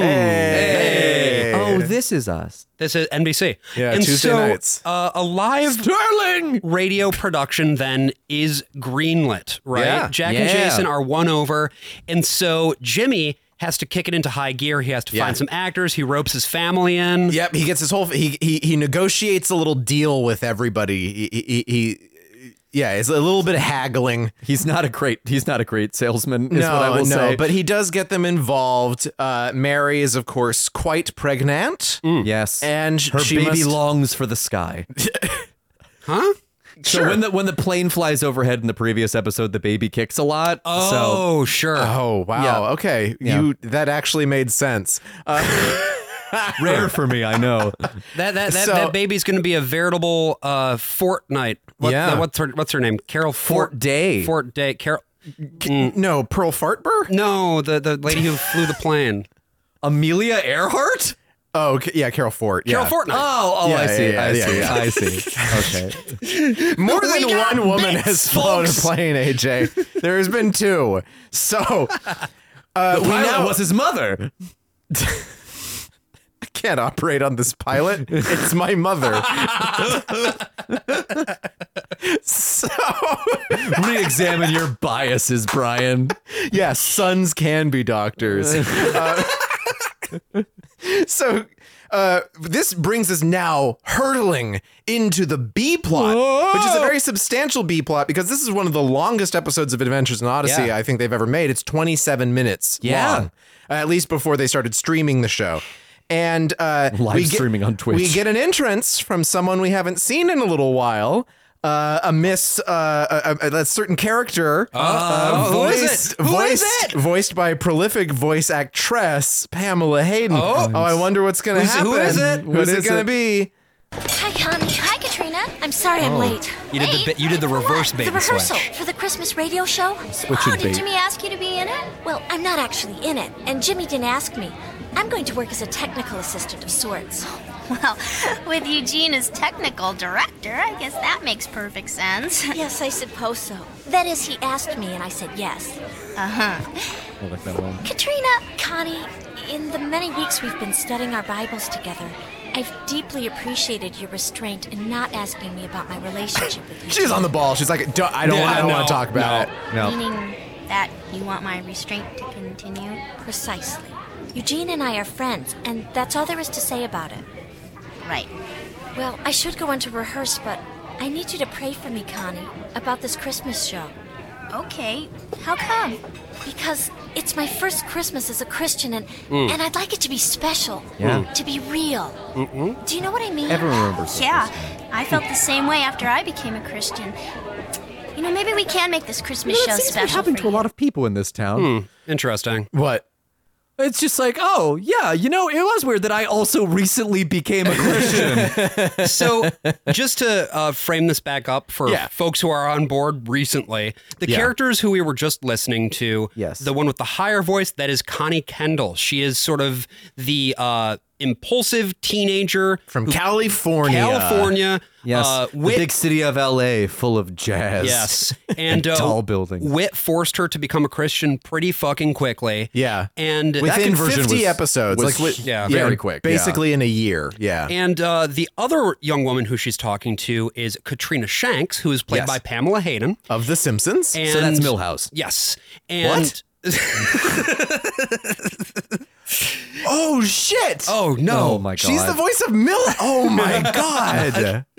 so I, knew- I thought hungry. she just did some side character. I. yeah. Oh wow! Oh, wow. Yeah, I'm putting the pieces together now. And so Katrina uh, is basic is, is a more recent Christian. She's actually just been converted, hence what she's talking about. Yeah. And Yeah. her main sort of role in the world of Odyssey is to be the primary love interest of Eugene Meltzner, who we're going to hear from in a little bit. And Yeah. Eugene is the other guy who works at Wits End and with he Connie. and he is not a Christian. No, he's not. No, he's not. Despite uh, some pretty harrowing trauma that has happened to Eugene, Yeah. he has not yet converted. Sometimes trauma doesn't actually help you out Yep. at No. all. Yeah. Wit, of course, sent Eugene to hell in the imagination station quite memorably. Um, I'm sorry, Josh. Uh, Wit did not send Eugene to hell. Eugene just experienced what the afterlife would be. Who are you, that weird person who was adding me on Tumblr? Yes, Yeah, yes, I am. Yeah, someone, someone, someone was like, "No, he didn't actually go to hell." And it's like, yeah, we know what the imagination station is, but also he went to hell. Right. Uh, there should not be a function where that's a possibility. So, really- sorry, you accidentally hit the "I'm gonna go to hell" button now. so here's what's interesting, right? Is that we now have sort of this these core characters, Connie and Katrina, both of whom were not Christians, but have since become Christians, Yeah. leaving Eugene the lone holdout among this group. Yeah. Yeah. I mean, do you think that Eugene ever like found like a group of like non-Christians in Odyssey? Like not do in you think- Oh, Odyssey. He had his gay friends in fucking Oh, that's California or whatever, right. Colorado. Yeah. Yeah, I on the just- road trip. I just think it's interesting that he might actually be the one godless man in this town. Yeah, because he that doesn't remains. seem to have any friends at the college either. Right. After what happened with Nicholas Adamsworth. Uh, Oh yeah, the orphan who he Oh, blackmailed forget or the whatever. orphan saga. The I orphan actually blackmailed cut out. him? I actually cut out that that Nicholas Adamsworth does come back. Hmm. There is an episode and the power. It's in that uh, Lord's Prayer series where every li- every episode is a line from Oh, Lord's yeah, Prayer. yeah, yeah. Uh, where Nicholas Adamsworth is somehow now being mainstreamed into going into regular kids school. And he is fixing grades there, and then he gets kind of maybe killed by a Wh- what? computer that goes haywire. It is nuts. Cyberpunk? Yeah. I'm sorry I never got to this Applesauce? episode, AJ, but we just couldn't fit it in this year. but- that seems like some lore that I like. Yeah, We so could- that- we there could goes go Dick back Beals' and character, Listen yeah. to the cyberpunk episode of I- Adventures in I- Odyssey at some yeah, point. it's probably not worth. you know, it's like I'm I'm describing this from memory, and then there's going to be 18 minutes of other stuff going on. 18 minutes of like wit ordering extra inventory for wits end. It often- and they're all out of strawberry.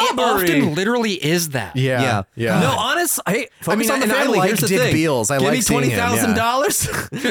All right, I'll write a couple episodes. Put me in, coach. AJ's just going to have a bunch of people saying, "Hey, I saw you at mass yesterday." that Eucharist it's- sure was tasty. It's gonna take it- take place exclusively at Tom's Ranch. There's gonna be a lot of slow descriptions of horses. So,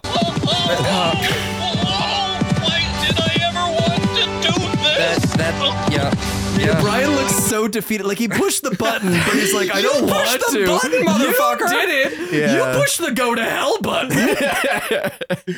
so yes, we we now have Katrina back in town. Yeah. She is going to be uh, working on the show as a technical assistant with Eugene as the technical production lead, and her big concern because she's a f- Christian now is Yeah. like, yeah, what is the true meaning of Christmas, right?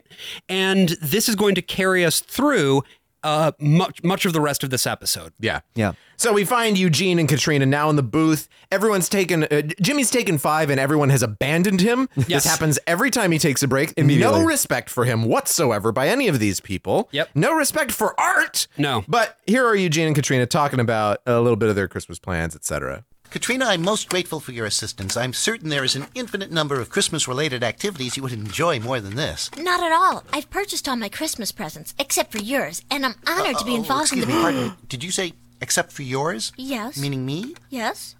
Katrina, you don't have to buy me a Christmas present. Well, I know I don't have to, but I want to. Oh. Oh. They are just friends. They have to just keep two friends driving this home, sharing one wonderful, one short Christmas day. Yes. Oh my God, they were roommates. they would not cohabitate. They would are not. of No, of different course. genders. That is that is pre-marriage. That is not that is not okay. Their Except maybe parts would Eugene- lock here's the together. thing. There's like they would be okay for Eugene to live with a with a woman though because No, it he's wouldn't. non-religious. That wouldn't be okay. No, that's not. That's not fine. That's not okay. That is an attack on the family structure. Right, but he's That is exactly what this organization is fighting. AJ, what is your focus on? Uh, uh, Eugene getting laid, I guess. Okay, well, then you need to redefine and reshape your focus. You need to focus on the family. I would argue that Eugene getting laid would then pr- potentially produce a family. well, if it's out of wedlock, then it's not a fucking family now, because is Eugene it? Mm. fucks raw. That's, you know what? I think in that fan oh no, I'm fiction- sorry. I, I, I'm, I'm afraid I, I have a, a, a histamine response to the latex. I think in that fanfic that I've made a pig's bladder actually that I've I've just tied on there with a little intestine. uh, just like my old childhood friend, Hmm. Hmm. Bladder. Oh yeah, him. Oh bladder. Yeah. That was actually the name of my grandpa's childhood friend. Was I it stole really? that from Really? real life. His friends Booger, Wow. Bladder, and Hot Dog all went by those nicknames. Bladder was so named because he carried around a pig's bladder That's that he would wonderful. inflate and put like pebbles and frozen peas into. But, but but not his penis. I can't say that for sure. How the fuck? Okay. How do you carry around a pig's bladder and not put your How, penis how into would it? he you know? How would okay? Yeah. How could This Brian? is this was literally almost a hundred years ago. He might- saying. Well, he might have. Yeah. How would he Which know? is why I said I don't know. You can't ask me. I don't Yeah. have any answers for Sorry, you. sorry, sorry. so many past lives. I, just assumed. AJ, This is the start of the holiday season, not the arguing season. You're right. I'm sorry. I'm so sorry. let's get back to talking about how hard Eugene fucks. Yes, let's. So It- well, well, that was the thing Yeah. was that fan fiction that somebody wrote inspired by our podcast. I don't think he uh, put one on. Uh, No, so I that's think true. you're right. I think he fucks raw. I'm coming.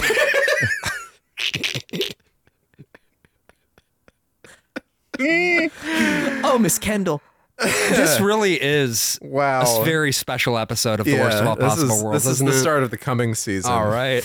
This is the start of the Look, orgasmic you put a season. throuple in a room, it's gonna get horny. So we, we keep working on this. We keep working on this radio drama. Yeah. We get some of the dialogue. Uh, uh, uh, Donna is the the bitch daughter of the innkeeper. Right. Yeah, she didn't ask for a rewrite. Mary just keeps moaning in the background. moans are I'm very gonna funny. say, like between I this didn't and clip it. Once again, I did not clip it. Between this and the trilogy, this is like mostly like just people Moaning. Um, coming in the background. what is this? Poor things? I did I did like the recurring joke where um they only everybody in the uh, innkeeper's family refers to each other by their role. Yes, so it's hello, like, wife. hello Right, yeah. wife, hello husband, hello daughter. Oh, hi, Mark. oh hi It's- Mark. Yeah, it's it's uh, hello Obama.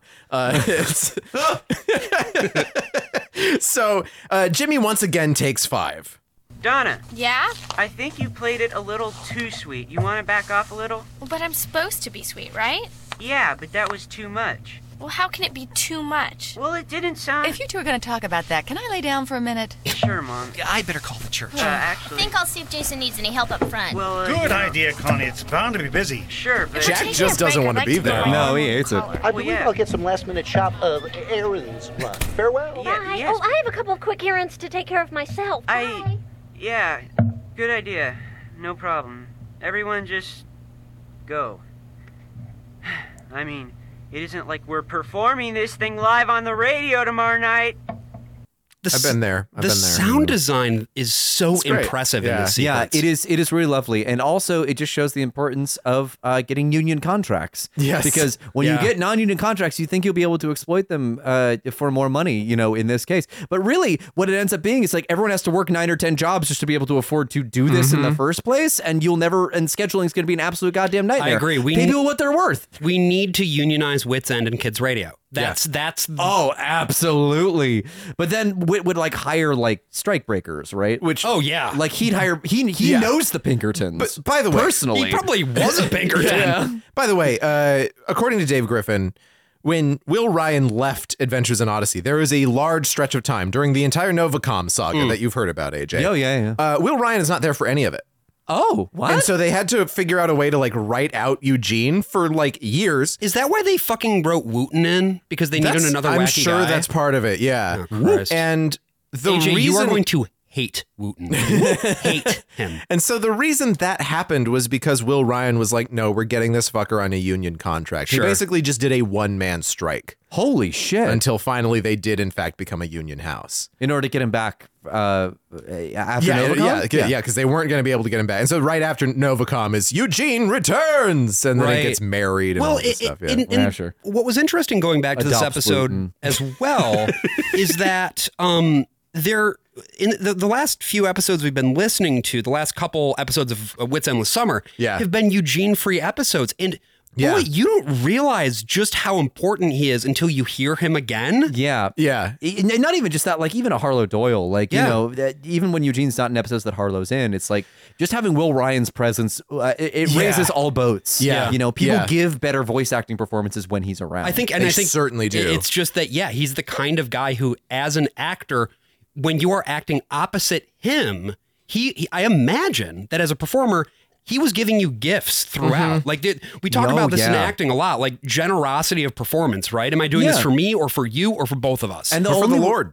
Or Mm. for the Lord. The, and the only way you actually get any good scenes in any sort of acting, I think, is when you are not trying to look good. You are trying to make your scene partner look as good as possible because then they're going to shoot that Right. right back to you. Right. And usually the best actors are the most, uh, you know, union centric ones, I Right. would say, Mhm. because it is all about the uh, camaraderie and about uh, the project and not necessarily about any one ego, Yeah. for Yeah. example. Yeah. Even though he read, let a one man strike. God. Every new fact I learn about Will Ryan, What a I just fucking appreciate mentor, that man man. more. Yeah. Yeah. Uh, okay, so we're we're back in the weeds. Oh boy, We're still stuck in this fucking Eugene radio drama. and Katrina, they've gone shopping. Yes, and they're Ooh. they're down. We're in downtown Odyssey, pedestrian which- walkable downtown. For it some seems. reason, in my head, I am just picturing downtown Gallup, New Mexico. I don't know Mm. why, but there's snow here. There's also bell towers. Yeah, that's where the sniper hides. Oh, I'm just trying to imagine like an Adventures in Odyssey mass shooting episode. Well, that would I- I- be so fun. I'm actually Oh my really surprised God. I there want wasn't it. like a, like a school shooting like special episode at any point. I don't know, In it's just- Odyssey. it's so I don't- delicate, yeah, you that's- I know? don't think that's something they'd Look, engage in. Static Shock did one. I think Odyssey can have like the audacity to try. It's- uh, Yeah, but I, I think with that one, you can't just look at like a show did it. It's like which shows did you know like what quantity of shows have done Yeah, a it? And lot I of feel WB like shows for did, the yeah. most. Yeah, uh, Buffy did one sort of. I think Everwood did one. Am I but wrong? like about you that? also don't want to do one of those shows in case it, one makes the news right around the time Right. that your episode's about to air, which did happen with Buffy. Uh, Yeah, And nowadays, it's happening every week. So, you know, Glee's school shooting episode was just someone fired a gun nearby once, which is what happened when I was in high school. Uh, I mean, all the previews for it were like, Kurt's definitely gonna die, and you see him like crying in a stall. I was like, Nah, he's fine. he's going to go to NYU. Hooray! So I, I like that you said that like the mayor in Tom goes to the mayor. Actually, I think Rachel goes to NYU. I might be wrong. I think My Kurt just door ends is up in New always York. open for NY. Yeah. For some reason, the clip of uh, Rachel from Glee saying "pleek, pleek, pleek" keeps showing up on my TikTok feed. I don't. I don't know it. I don't know it. No, but you know we will It's a because very overwhelmed Leah Michelle. this. this is, we will eventually have to talk about Glee on this podcast at some point. Oh, boy. Yes. Yes. Yeah. Unfortunately. I, I do want to pull it back to Unfortunately. Eugene and Yes. Katrina in the walkable downtown core. yeah, because Yes. I've got a scene here with Eugene uh-huh. and uh, and and a certain character. Oh my Wait a God. minute. Played by Hold on. actress Pamela Hayden. Let's see what This happens. is a fucking Okay, here we elf go. When will you be driving to your parents' house? Oh. Christmas morning. I'll leave early enough so I'll be with my family when they have brunch. Are you still spending the day with Jason and Jack? Ah, yes. Three forlorn bachelors bereft of kith and kin on Christmas Day. Aw, poor children. Oh, I love days like this. Cool and crisp with a hint of snow in the air, the hustle and bustle of the Christmas shoppers. There's so much joy in it, don't you think? Oh, indeed. It's Paul McCusker it's so really thinking that he's appropriate writing there would be so something much here. He's warmth like, and oh friendship yeah, centered around hustle the birth of and Christ. bustle. Of course, I didn't think so until now. They rhyme. Hmm? I'm sorry, but did you say hmm, Eugene? I believe hmm was my response, yes. Well, I thought so. I don't think I've ever heard a hmm so fraught with meaning, but so totally lacking in commitment. Well, that's my style. Eugene, what does Christmas mean to you? Christmas? Yes, as in the time of year we are currently enjoying? Yeah, Oh, that duh. Christmas. Yes, what does it mean to you? And please don't give me a verbose non answer. Very well. I suppose it means uh, all of the things you've just mentioned a sense of childlike joy, the, the warmth of fellowship, a, a time to be with close friends. That's what it means to me. A, a time to be with a close friend like you, Katrina. Yeah. So many ep- so many moments where this m- episode is almost a musical. Uh, yeah, I know this is this would be the moment to break out in song for sure. There goes the nerd with his computers, like always. Uh, it's my Eugene Bell, I guess, parody. Uh, there's a bit No, where I like got- I, I understood. yeah, I got it. No, no. there- There's a bit where like, uh, uh, like Will Ryan is selling the shit out of Eugene flirting, which is a thing Yeah. that like we don't really get that color in Eugene too Yeah, much. no. and it is very lovely. Like I actually think that there is chemistry between them in this, but it's not really in The scene's the too writing. long. The scene is too long. It is just too needs to long. be- Although what I will say is that I enjoy sometimes when this show gives scenes room to breathe. Sure. This has a- maybe a little too much room. Yeah. But when you compare it with a lot of, especially um, some of the writing that Phil Lawler in particular does, Mhm. where it's just like bam, bam, bam, bam. It's like it's nice to have space, and within that space, leave room for characters to grow and to communicate and to really have a like, meaningful like I interaction. think I think the the non-committal hmm thing is a really Yeah. good beat. Yeah. Yeah.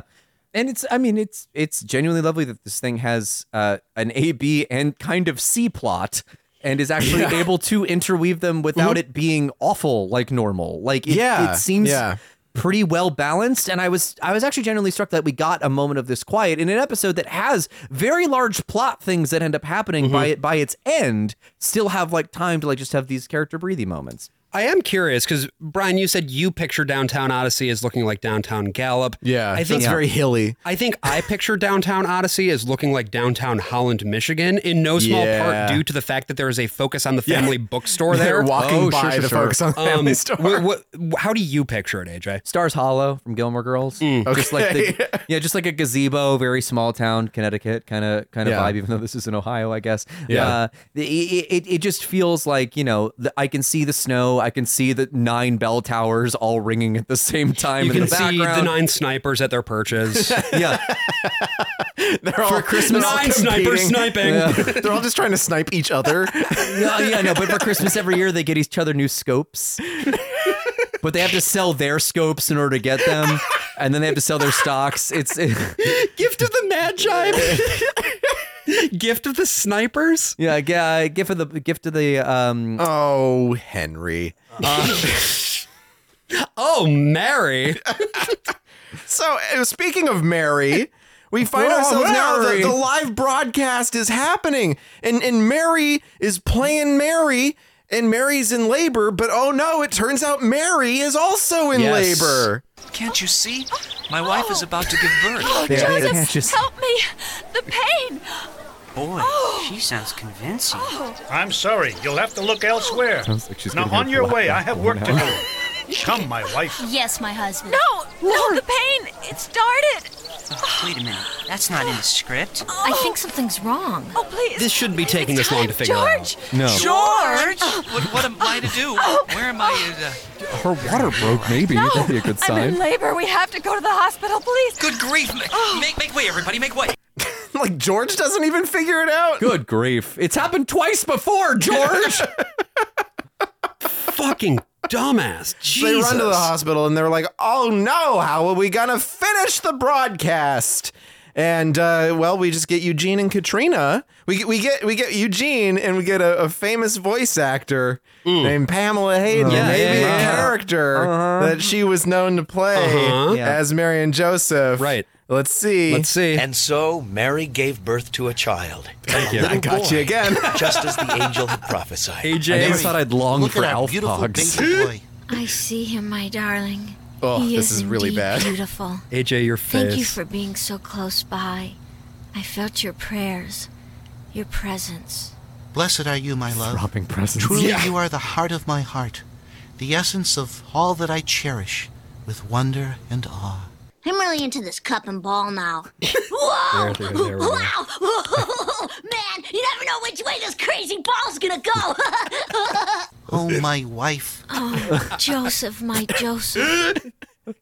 Like she did one really good line read in that Yeah, scene. that was weird. God, It was yeah, very no, there was energetic and- comedy. yeah, there was like life in yeah. it.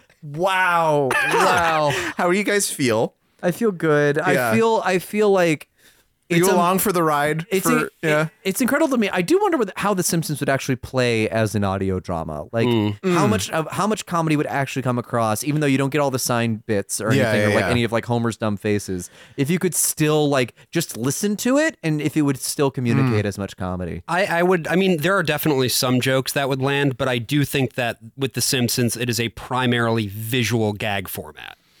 I don't know. I think the writing is so much of what the jokes are. I Like, like uh, all of a lot of the best jokes in my head are the ones that are like purely dialogue jokes. Sure. Well, there's stuff like even the um even jumping Springfield Gorge, right? Yeah. I think if you just Why are we listened- talking about The Simpsons? I, I don't. I, I, it just popped into my head for Oh, some okay. reason. Yeah, um, probably because Pam, I, she, she played like a role on that. Pamela I Hayden. guess. Pamela Yeah, Hayden, yeah, yeah, she- yeah, she, played a yeah. role on that somewhere. Um, but it, you know that Springfield Gorge joke I think would really work with just Mm. audio because you hear the siren go and then you hear the the thing hit the tree, you hear the Yeah, wheel, and yeah, you hear yeah. it fall back down. I think that'd work pretty good. Yeah. Yeah. The- i- If, if The Simpsons had been made in the 30s, there definitely would have been a radio spin off of The Simpsons. Oh yeah. Oh, hell yeah. Yeah. In the same way that like everything is comics now, you know, you you just have a radio adaptation of everything back then. Um, so by the way, to, to answer your question from a moment earlier, Yeah, Brian, yeah, about yeah. was I along for the ride? Yeah. I'm always along for the ride, Of baby. course, That's what of this course. show's all about. Of course. Yeah, yeah. Were, were you expecting it? Yeah. Yes. here's what In I'm- that specific point, No, I no, no, feel no, like no. I had I had Here's- baited you correctly. Here's here's what I'm Yeah. gonna say. I Yeah. will say that I think that I thought what was gonna happen is we were gonna come come back from break. We were gonna be doing back to Oh, Bethlehem, and you'd be yeah, like, yeah, and yeah. here is where Yeah. Judah uh, threatens the general, and then Right, it'd be, then it would Yeah. be Millhouse. Yeah, I it'd be did Milhouse. give that consideration, No, but I I, think- wanted it to be in the episode. I, with I was the not first expecting half, the yeah. placement right there. The, Yeah. You did fake Good, me good, out good, successfully. Good. Mm. Yeah, yeah. There was an old switch and bait. I yeah. Sometimes you have to. Sometimes the fish aren't attracted to the first kind of bait you put on the hook. Right. So you got to switch that bait. So Eugene and Katrina have shared their moment as Mary and Joseph. Yes. And th- something that is happening in this part is that the show is seamlessly cutting between the studio, the radio studio, and the hospital. Yeah. Right. Um, there's no like sound effect or anything to note that this is happening. Um, this is something that McCusker has done a few times at this point. He assumes that his audience has the intelligence to keep up. And at Yeah. this point, the sound design is precise enough that they can pull it off. you can hear the hospital. You can hear the radio studio. You can hear the hospital. The radio studio. Yeah, and, you And- know that they're in two different places. They Yeah. established that. Yeah. So why why do they need to keep telling you? And so Mary Barclay gives birth. Yep. For unto them a son is born. But you should get some sleep now. Yes, I am tired. Yes, you sleep now. And dream of our little baby boy. The one we'll call Stuart Reed. Stuart Reed. Stuart Reed. Wait, hold on. Stuart. Wait, hold on. Stuart Stuart Reed. Wait, hold on. No, dude. Wait. George. Jimmy. Donna. Mary. Mm-hmm. Anyway, Hmm. uh, Doesn't matter. As we go forward, uh, we we have our last little moment here is actually back with Eugene and Katrina. Katrina's about to drive home to do her fancy brunch with her parents in the morning. Yeah, Katrina and Mimosas. Eugene uh, participate in the anti-capitalist ideal of gift exchange. Don't worry about why they're laughing at that. By the way, that's a deep cut, and that one's This is just a for very me. Deep cut of a very respected artist.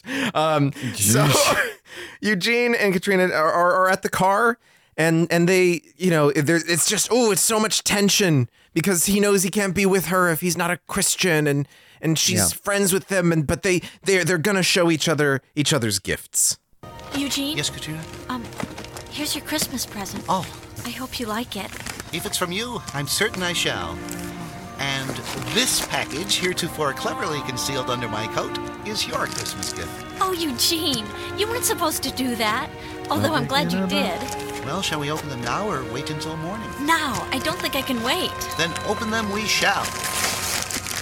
Eugene! A, A Bible! Remarkable to think of the same gift. Ah! Beautiful, Eugene. As is this one, and you even had my name embossed at the bottom. It's very thoughtful of you. Then you'll read it? Of course I will, if only because it's a gift from you. Oh, Oh, thank you, Eugene. Be careful, some of my pages are Why the stuck together. hug and the, the tears? I don't know. I'm just a sloppy sentimental at heart. Oh. Merry Christmas, Eugene. Seasonal. f- Merry Christmas. You got me again. Son of a bitch. Both of those clips are from the same scene in Uh-huh. Marge Be Not Proud. one of the that's best Simpsons that's, episodes. that's your favorite one, right? Uh, it's my favorite of the more serious ones. Yeah, Yeah, that's a- that's a my, good my fucking favorite. episode. Just fully ridiculous comedy ones is the PTA disbands. But yeah, yeah. Uh, Mm-hmm. I would have thought it might be Streetcar Named Marge. No, no. I I, I like a that streetcar one's- named I mean, Marge. it's it's great, It's phenomenal. but it's not the PTA disbands. Yeah. Um, one other thing, and, and it's not in that little clip, but I did just want to give a special shout out to Will Ryan for his delivery after Katrina has driven away. Yeah. Um, that there is a moment Katrina's gotten into her car and she's left, and Eugene's like, "Wait, I have something to say," and he just kind of gets choked up and he says really quietly, "I love you." Yeah, that And- moment would have worked better for me if he hadn't just said it in the studio. Yeah. Because he says it as Joseph. Right. He says, I love you, Katri- uh, Mary.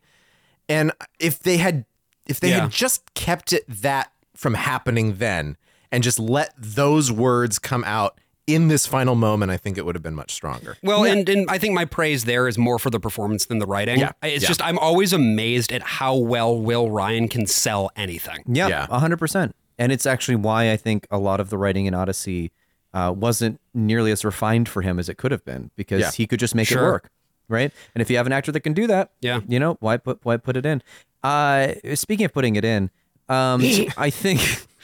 I, I think that uh, I, I it is it is this is a relationship that I am now rooting for in a way that I just wasn't really Mm, before, mm. Uh, be- just because the performances are so good around it, but it's still like the Bible thing. Well, like, they're all- the- the- here's the thing, AJ. giving they're- each other Bibles. Eugene, I just don't know.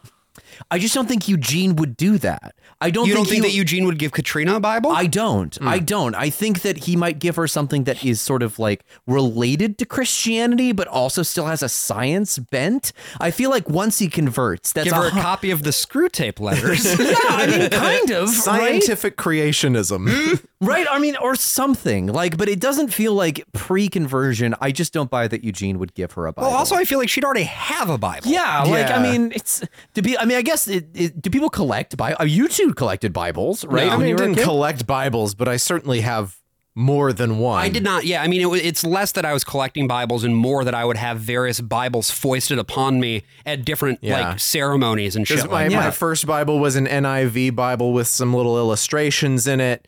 Uh, Did you ever that have I a, got uh, for Christmas?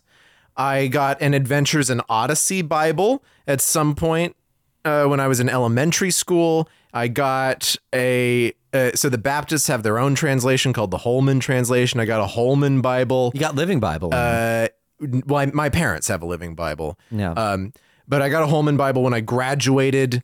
Uh, I have the HarperCollins Study Bible, which is the one I actually have here with me. Did you ever get any of those like kids' Bibles where it's like a dumbed down translation? Yes, yes. There's like the Uh, I had a couple of KNIV or them. something. Yeah, yeah. Uh, I don't. I don't think it's the KNIV. That Yeah, would they're be just- funny they're if just- it was, but They're yeah, they're very abridged. It's like a page to tell you a story or whatever. Yeah. Yeah. Where it's like Jericho happened. Yeah. and that's It why we have sure and that's did. why we have Chris Jericho. Yeah, I- I mean, it's it's just. Hmm. I, I- I guess maybe had Katrina said earlier, like, "Oh, my Bible is falling apart. Like, I've, I've, you know, I've read through it so many times, like the pages are falling out. Like Eugene overheard it. Then I'd be Right. like, that's a very sweet gesture because he knows it's something that she loves, and he wanted to get her a new one. But Yeah. just of his own accord, it feels lazy. It feels like limiting Katrina down to like her just most basic character, which is that she is a Christian, but and not that's- that she has other interests that they both fucking share. Oh no, she doesn't have any interest no, and anymore. That's the thing. That's kind of where she is at this point, Yeah, right? She, right. she, and, and I will say that to an extent, this is real. Like, if you are a newly converted person, Mm-hmm. the religion is oftentimes your whole personality. Yeah. Sure. Sure. I mean, So- he could have gotten her a scope. True. You know, perhaps perhaps another a gun of some other kind. Uh, yeah, that's true. Well, while we're sniping, we're going to take a moment to uh, snipe our neighbors from across the other bell tower because Mm. we, of course, record this uh, from a bell tower on a boat, on a boat In the middle of the Hudson River. In the middle of the Hudson River. And when we come back, we will see well some more Eugene Hmm. Oh. and Connie in the imagination station because baby, we're going back to Bethlehem. Ooh.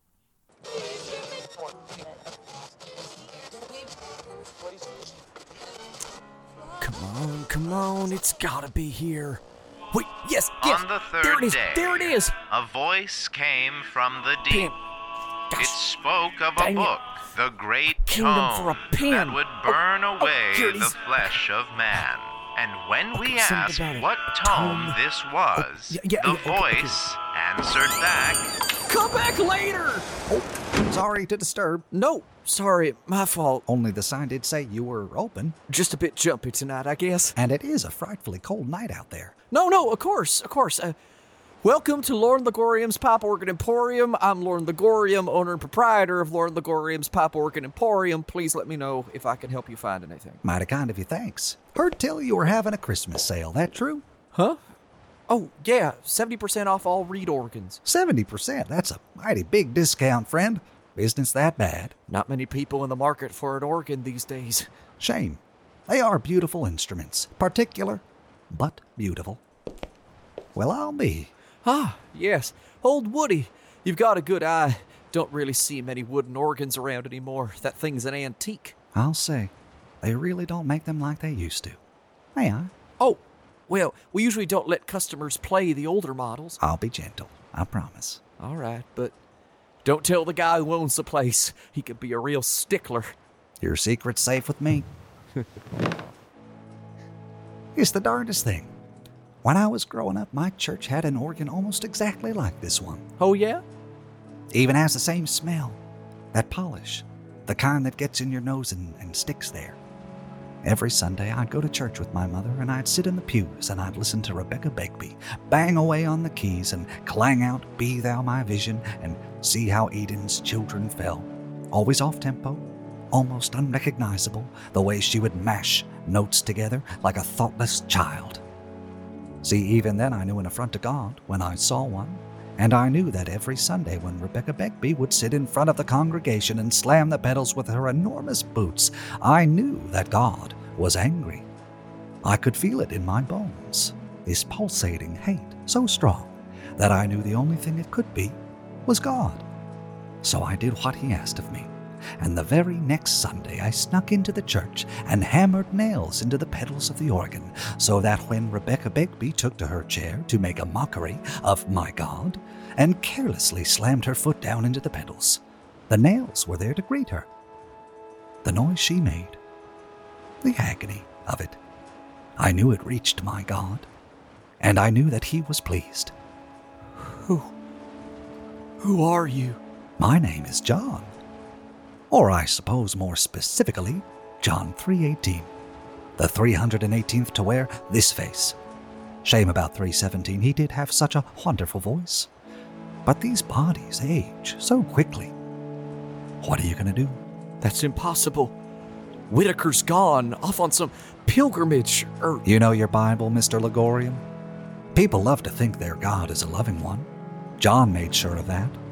For God so loved the world that he gave his one and only Son. You know the rest.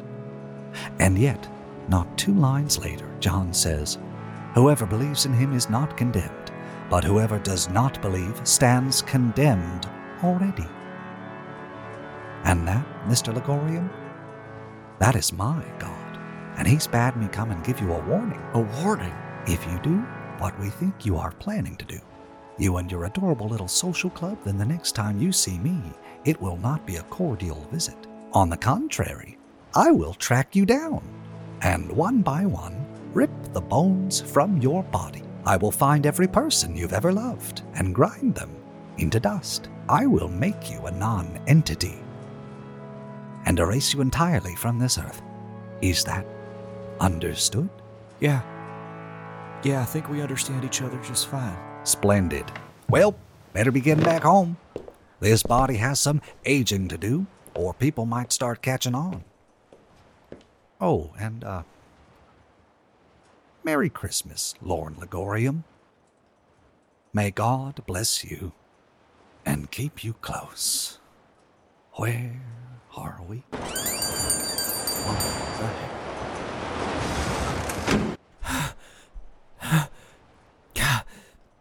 Lord. Ah! Petey Ponderoga, do not sneak up on me like that. Sorry, sorry. He gone? Yeah, yeah, he's gone. Thought he'd never leave. Sanctimonious little shit, isn't he? what do you want to do? Do we call it off? No. We stick to the plan. Delay it a bit, make him think he's got us beat. And then. And then? Then, my love, we do what we were born to do. We blow that motherfucker up.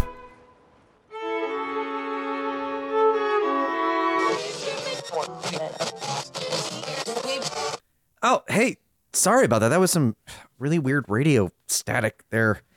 Uh, seems, Yeah, lots of static. yeah, seems fine. I Oh, think I think okay. it seems fine. Um, so yeah, originally, uh, I, I'm sorry that there really was no interstitial this week. Um, and uh, the reason Just for eight that, eight minutes of static. Just it's just Eight minutes? Wow, you are, uh, well, it looked like you're less. It looked like expecting less a when lot. you fell through the big array. It Yeah. only looked like about a second, but it was eight minutes of static.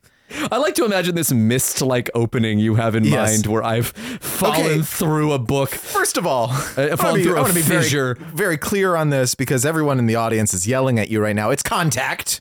It's not eight minutes in contact, but I'm, I'm making a contact reference where I am James Uh, Woods. Oh yes. I'm making a misreference. Apologies. Oh, okay. I realized the moment I fell into the fissure that the book would not be destroyed as I had planned. Alan Wake, Red Mist? It continued falling into that starry expanse of which I had only a fleeting glimpse.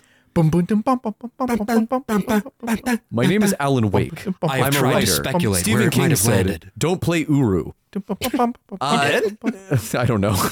Maybe Stephen King is like the biggest fan of Uru. He's He's, a like big the sci- one. he's just one like- guy. but but but but as I but, but as I was saying, the reason why there was no interstitial this week was because uh, Odyssey scooped me uh, because this first episode That's a different podcast. The Odyssey Odyssey, Scoop Scoopcast. Are you? f- You know that, right? There's a No, podcast is called there? the Odyssey Scoopcast. Oh, you make me. I wanna like the way scoop. you say it with your Yeah, dude. Midwestern tones. Scoopcast. I'll Scoop. tell- Oh, there's a scoopcast over there. We're not Oh, from yeah, fucking Scoopy Doopy Doo. Minnesota. Yes, you are. Yes, Where you are are. you? Oh. You got some You're- work to you're do from, now. You're from Minneapolis. Oh, okay. Oh, the Twin Cities there. Oh, yeah. yeah. yeah. In Minnesota, uh, I I remember I have this Yeah. sudden memory that's just hitting me like a fucking freight train. Um, Yeah.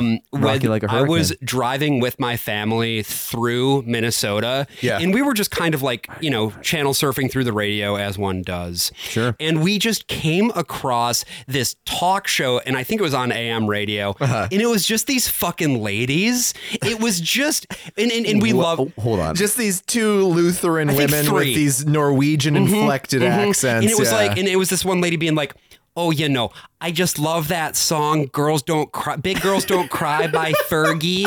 I just love to listen to it because it really is what you need when you when you're feeling that you've got those meanies in your life." And the other lady's being Oh, like, "Oh hell yeah, yeah. oh yeah, oh Fergie, Fergie's so good." See Um, what I do when I need when I need a song to deal with the meanies is I listen Yeah. to Yellow Submarine. Oh yeah, Why? Because of the blue the blue meanies. Ballroom. I, I taught AJ about a Swiss clown, uh, a very famous like guy from the fifties. He was a clown. This but guy his- talked to Hillary his- Clinton at one point, I think. His whole bit is that he's dre- he's fully dressed up as a clown. He's a total white face, you know, like little pointed Hmm. Yeah. hat. Uh, but he doesn't really do clown stuff. He's just really condescending. and so he sort of asks you, you know, like, oh, you were driving through Minnesota. Oh, you were do Warum? That's how, which is why in German. Okay. Warum? Why? With like a falling cadence. And That's I good. delivered Now- it like Jiminy Glick. Yeah. is is is uh, who, uh, who is our Swiss Swiss Jiminy Glick, Well, yeah. what is Jiminy Glick but Swiss clowns Come on. persevering? So uh, We've got a every trilogy to the reason we talk didn't- about. This the one's reason really why thin. I didn't do an interstitial this week was Mm. because Odyssey Yeah. scooped me and With the uh, cast, yeah. decided Yeah. to open this beginning of this trilogy, this Back to Bethlehem trilogy, Yes. by opening up with a, a little skit Yeah. between Chris and a one Doctor Julius Schnitzelbonker. Yes, Yeah, so not this- Julius Streicher. Let's be very clear. This is Back to Bethlehem parts one, two, and three. Yes, we'll And be recapping three. Oh, all of them. These were all released in subsequent boy. weeks of December of 1990. Yeah. three is a western.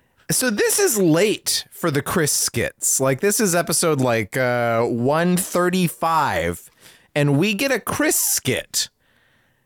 And it is the most insane Yeah. one she has done. Just roll it. Folks, Where have you been Our all my theme life? sounded different. right. It was Christmatized by the instant Christomatic. Simply push that button, and whatever you're pointing it at will be transformed into something that's full of the Christmas spirit. Very timely, I thought to myself.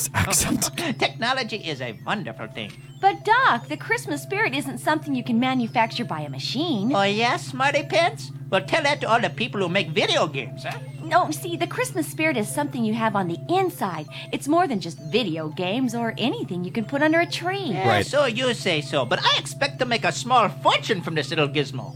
Sorry, Doc, but that's not what Christmas is all about. Oh, so you think you can do something about it? Yeah, I think so. Wait, what are you doing? Wait, don't touch that button! I hated to do that. What happened? What, Oh, what's going on? what have you done to me? Maybe you'll feel different as a Christmas tree ornament, Doctor. Oh. An invention can't make the Christmas spirit, but it can certainly set us in the right direction, as Connie and Eugene will find out when we begin today's adventure. This is so fucking weird. This he changed is- his accent. This is a sex thing. This can't not be a sex He's, thing. he's, he's, he's been force femmed and turned into a tiny little guy. Yeah. Yeah. He's about to be well, we void. don't know that he's force femmed yet, but we True, do good find point, out good in the point. next clip. Yeah.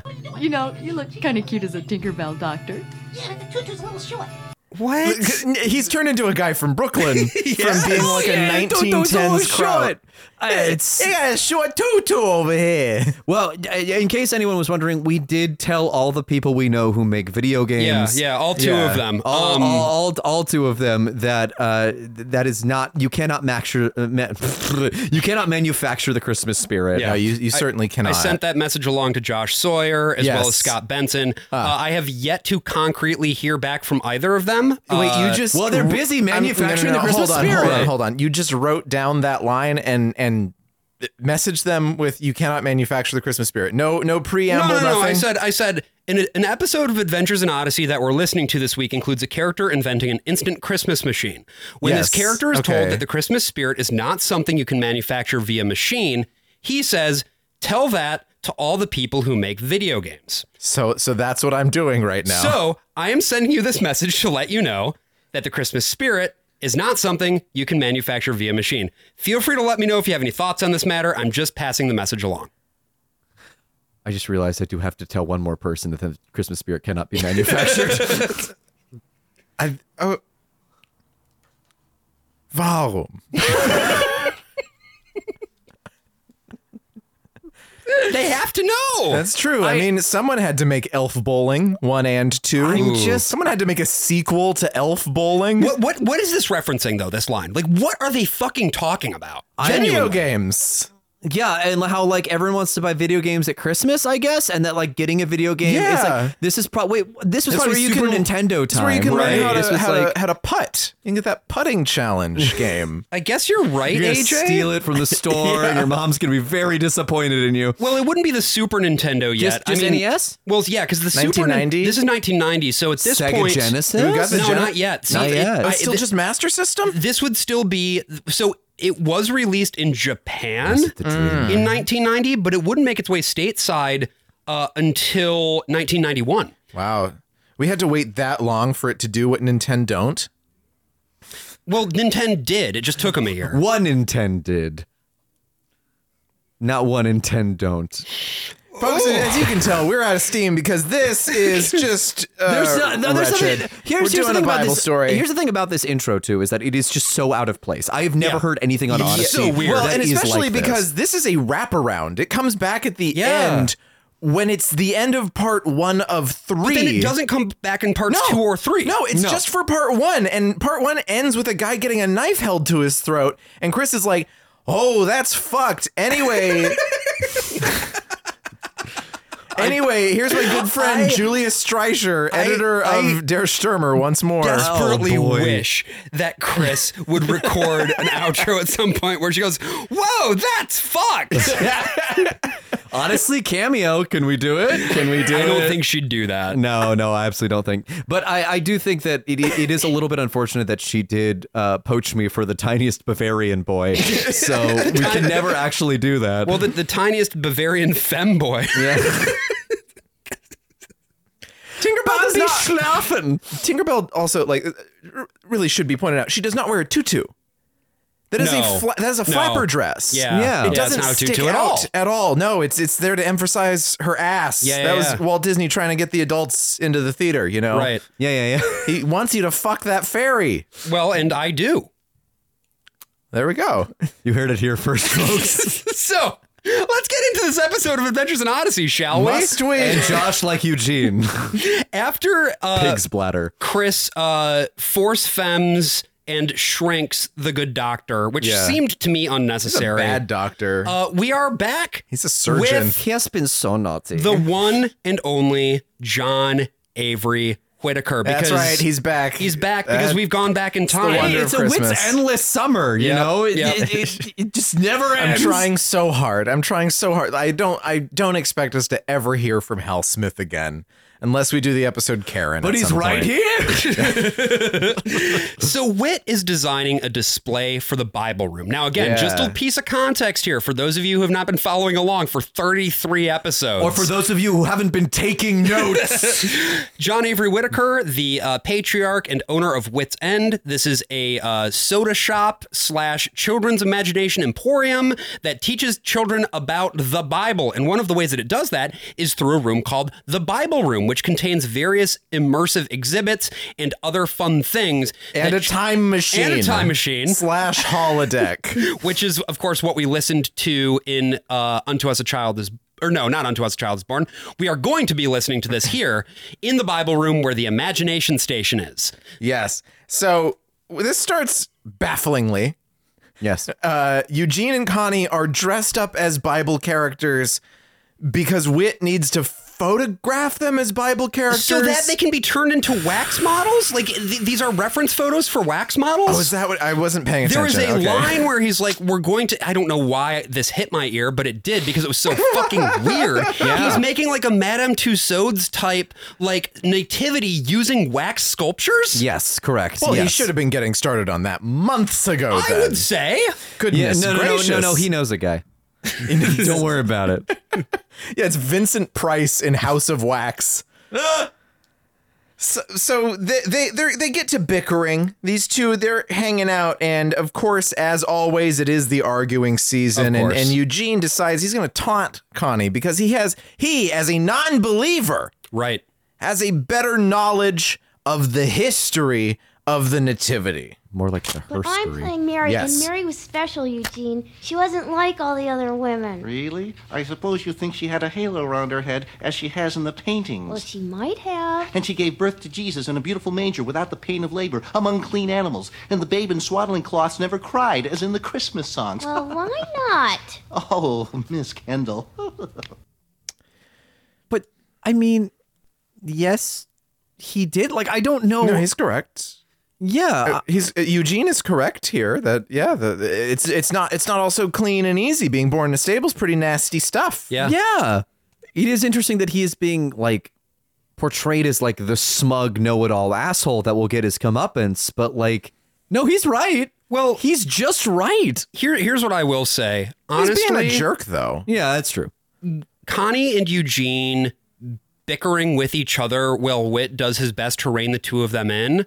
This first scene, I was listening to this and I was like, wait, is this Stockholm syndrome or have I actually missed this? I think I've missed this. Oh. I- you've missed you've missed the arguing season. I've missed the arguing season and I've missed the specificity of this triangle, which Yeah. was the core of the show up until Wit fucking died. Yeah, I, I did miss Connie because honestly, we haven't really gotten a lot of her in a lot of the episodes that we've been listening to. Uh, Haven't gotten a lot of Eugene No. either. Yeah, I neither of them. So yeah, no, I I enjoy them interacting with each other, but I still think it's incredibly creepy that all this is happening while their employer and I guess friend is photographing them in costumes. Yes. like I c- I could not get over how uncomfortably awful this scene is. It's like Connie, you want to like lift that strap to the side just a little bit. and especially with what Wit does once they get into the imagination station Well, with and- Connie. And Hmm. before that, even though, like Wit is just kind of letting this happen. He's usually a little bit more on the ball and like, Yeah. stop fucking fighting with each other. this is the start of the holiday season, not, the, arguing, season.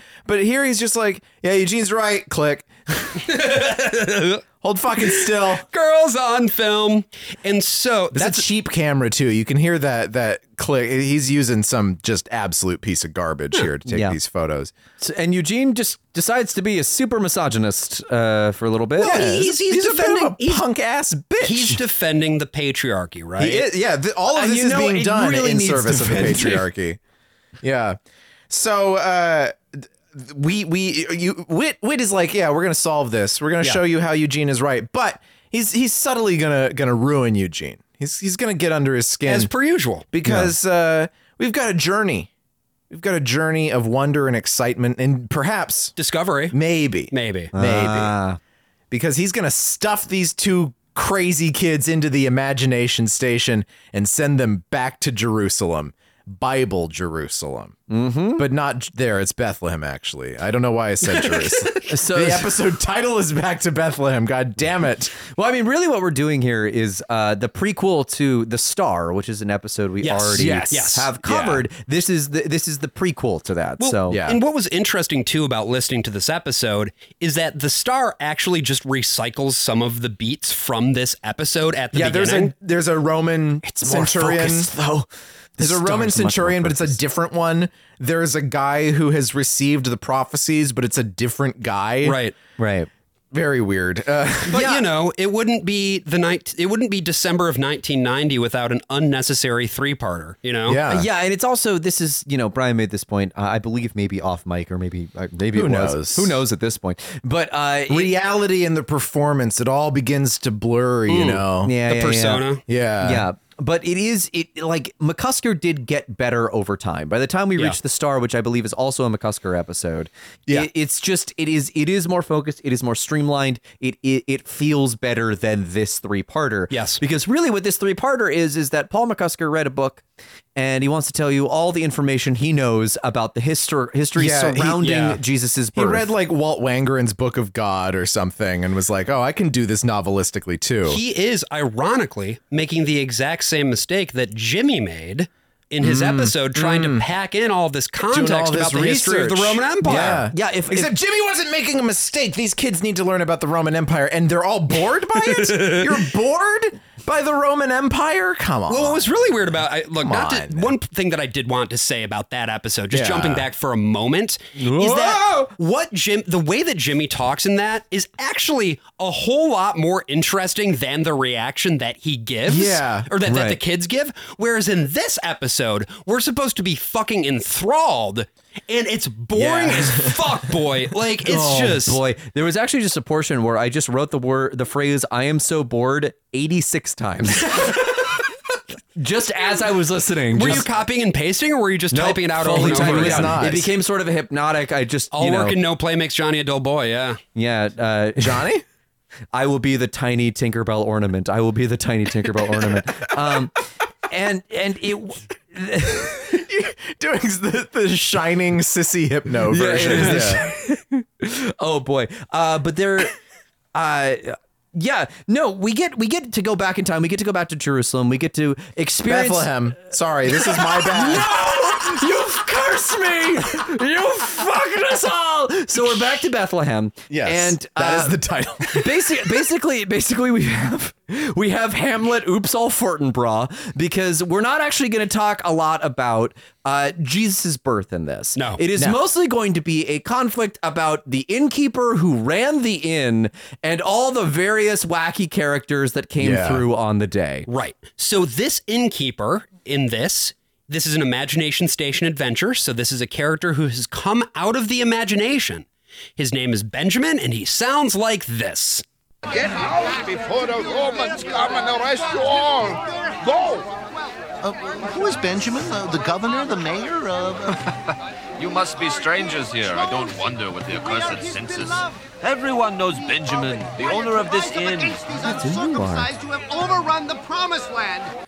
So that was Benjamin right there at the top with his Yiddish accent. That's that's, that's Noi. Hal Smith doing his questionable Yiddish accent. And later ends up actually saying some Yiddish words, and it's like that's not the language people were speaking. Can you hit me with a yo- uh, an oi real quick? There we go. Yeah. That's from the star where you can hear he has a much higher voice there. so we've got zealots, we've got Romans, we've got a lot of out of towners, but these two guys in the inn are not out of towners. Like everybody knows Benjamin. Of course, It's here in Benjamin. Bethlehem, It's the famous where we are Benjamin. from. Now, this is not a character from the Bible, to No, be it's clear. just Benjamin. There is an innkeeper who is mentioned in passing in the Bible, but th- this is an, an invented guy. Yeah. Yeah, as are most of the people, I believe, in Yes. this, right? Like, uh, like Judah is also not. Yeah, no, that's- that's- Judah is a character in the invented. The, Bible. Felix is invented. The Roman centurion is. in- They're all just totally made. It. Hezekiah is invented. None of these guys are characters from the scripture confusing. because there is a Hezekiah. I would argue that none of these guys are characters. Not quite, no. in general, but it is very fascinating that very clearly they are just like mouthpieces for all of the history that Yeah. McCusker has learned and studied up for so, this episode. So Eugenius establishes himself as Eugenius.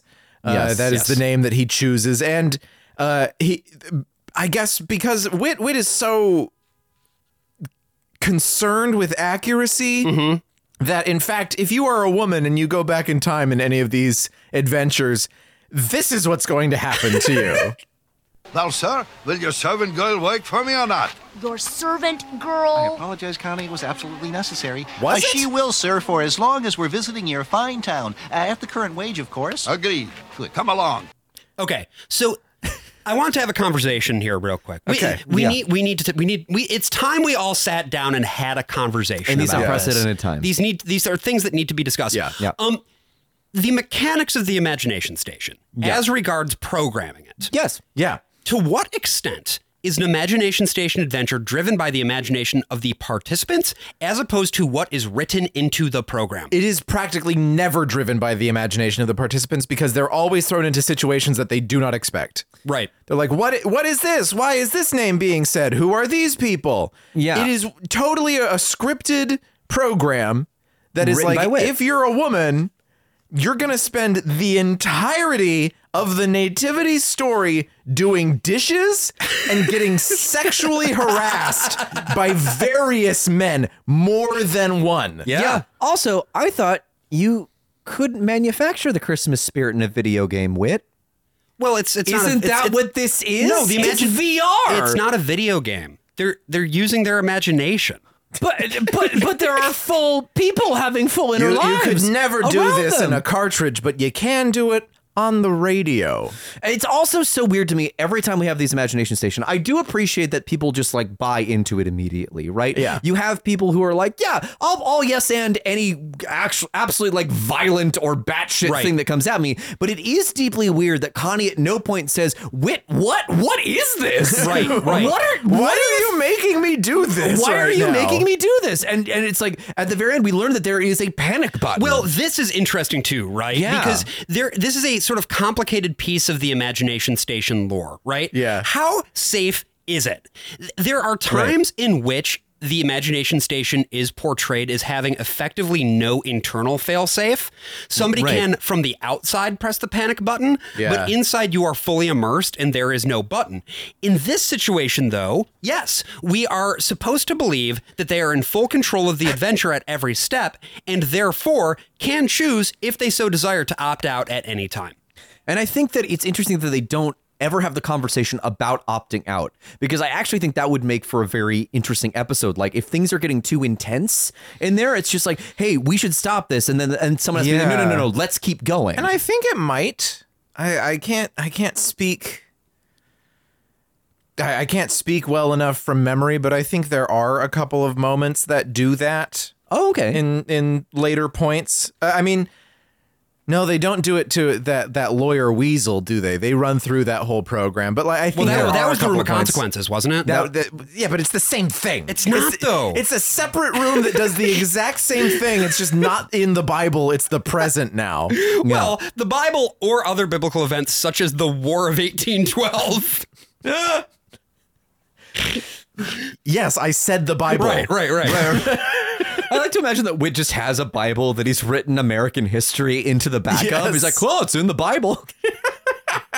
So yeah, I mean This I- one. I, I think we we should then get to the point here where we hear a little bit more about Connie, right, and sort of what her Yeah. deal is because she is just made to be a complete slave. Uh, she is literally Eugene's slave, Uh-huh. and she immediately gets fucking sexually harassed by a Roman centurion played by Earl Bowen. Felix! General, this is the inn we were told about. Uh, I was about to have this slave girl get you a room. Slave girl? Surely not. She is not a slave. She is a beautiful princess.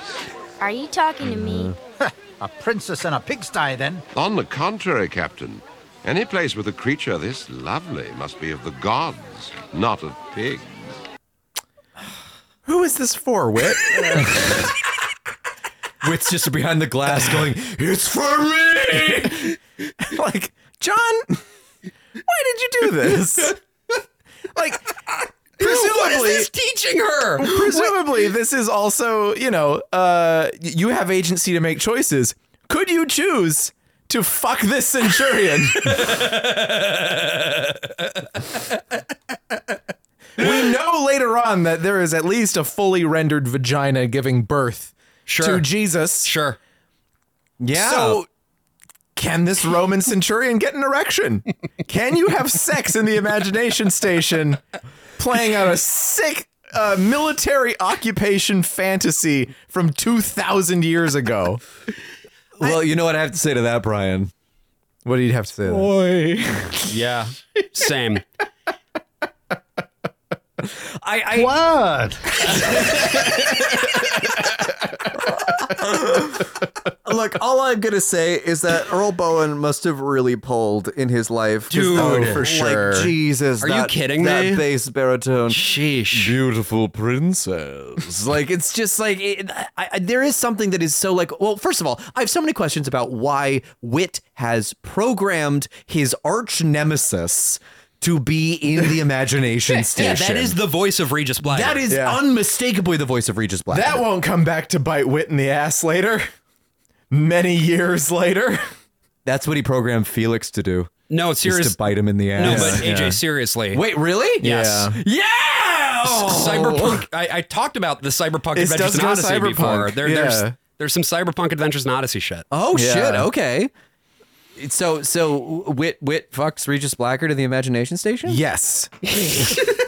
fan art. Can we get some fan art, preferably in highlighter? Fucking Some stop! highlighter of Regis Blackard. and- Highlighter. yeah. What is wrong with you? I don't like to see any details.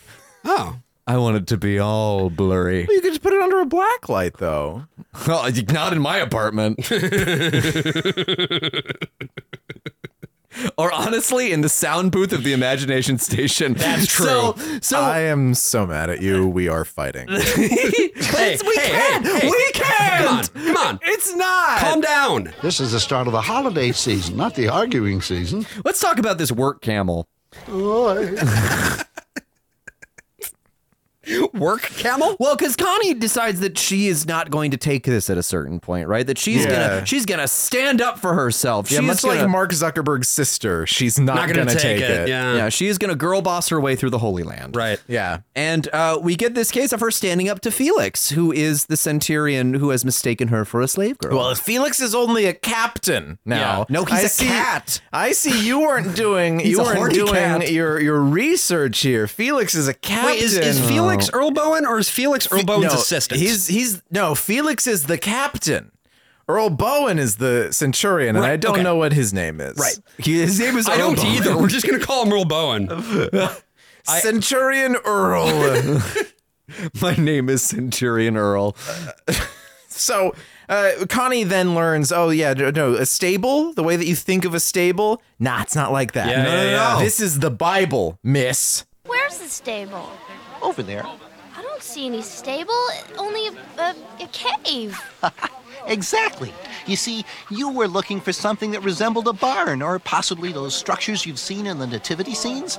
Historically speaking, however, the stable might well have been inside a specially constructed cave. This is just the experience of going to Protestant Sunday school. also, didn't right? they do this in the cave too? Didn't they do this exact same explainer in the in, In the Star? Oh, Did it say the cave? No. the, star. cave? The star. No, no, no. the- Uh, the the possi- cave is on uh, Tom Riley's farm. No, I know, I know. Possibly, I don't know, but like this is like this is something that you, you get to fourth grade or whatever, Yeah, and then your yeah, Sunday yeah. school class is like, you know, it actually wasn't made out of wood. Probably it's probably just a cave uh, that they went. But in. also It's like, maybe, okay, but cool. also maybe it was made of wood. Who gives a shit? Yeah. not me. This to me felt the most like a lot of the Disney Plus Star Wars shows, Hmm. where it was like, what was the inn in Bethlehem up to when Jesus was being born? and I'm like, who cares? It also uh, is a little bit reminiscent of that really annoying Paul Revere episode that we listened to, Oh, where it was God. like Wit just being like, "Ding! Actually, the Old North Church was blah blah blah blah and blah then blah." he blah." gets a bunch of shit wrong. yeah, and like this is- all of that was also incorrect. Well, that's the thing is that I feel like this episode is not as annoying to me as the Paul Revere one because it not constantly being interrupted by Whit being like, actually. Right, right, right. But then they do every once in a while sneak in these actuallys. It's just Eugene saying it inside the imagination. But the reason station. why this feels like a Disney Plus Star Wars is because the Star Wars trilogies are the Bible, right? Right. And so they can't just tell the story of the Bible because people are going to get mad if they get extra scriptural with Yeah, it, yeah, right? yeah. Sure. They're going to be mad if they get to the part where, you know, Jesus is going to Egypt and he tames some dragons along the way when he's like 2 years old. That's Thomas, right? I think that's Thomas. It's Jesus. No, no, I mean in the book of Uh, Thomas. Oh yeah, it's I think it's in one of the uh, quote Gnostic Gospels, Mm. but um, the yeah you can't you can't you don't want to expound on like who Joseph and Mary are because then you know you'll get the same problem that Scorsese had in the early Right. '80s. You Sure. you gotta tell the story from the side. You gotta find another perspective through which you will be able to illustrate this. If you want to tell the story straight on, then they'll do something like Wit talking to that girl who burned down the house with Donna, Right. or you'll get the kids' radio stuff with little sketches or whatever. But Sure, if sure, you're sure. doing it, the imagination station, it's almost always like, here's the story of the White House burning down from the perspective of a girl who just happens to be standing across the street when it happens. you Right. know? So, in terms of the perspective that we find here, then, it is from this character named Hezekiah, not Yeah. to be confused with the biblical king of the same name. Yeah, This different- is- different Hezekiah. This is, again, just a guy who has been invented for the sake of this particular ho- uh, holodeck adventure. Who has And lived a he- miserable life. if, if you remember from the the star, we do run into a, a man who sees signs and wonders and receives prophecies and dreams. This man is nothing of the sort. He is a man of the book. He Yes. reads the scriptures. He interprets the signs that appear just as much as they would appear to anyone else. And he notes that the star that has now appeared above Bethlehem is a sign of the coming Messiah. So Eugene has a chat with him. I am the only one who sees it. I alone believe. I believe you, Hezekiah. Such Faith. Uh, thank you. And what about you, Eugenius? Oh, well, uh, I think the historical ramifications are uh, worthy of consideration. You are speaking with your mind. Tell me from your heart. Do you believe it? Oh, well, uh, no. what specifically? Do you believe in the coming Messiah, the King who will set us all free? So, this is the point at which you, as an audience member, are supposed to be yelling, like, fuck you, Eugene! You gotta figure it out! Quit sitting on the fence and being a little fucking weenie, you fucking bitch! egghead. Yeah. Fucking thought boy. You gotta be faith boy. Thought boy, T H O T boy.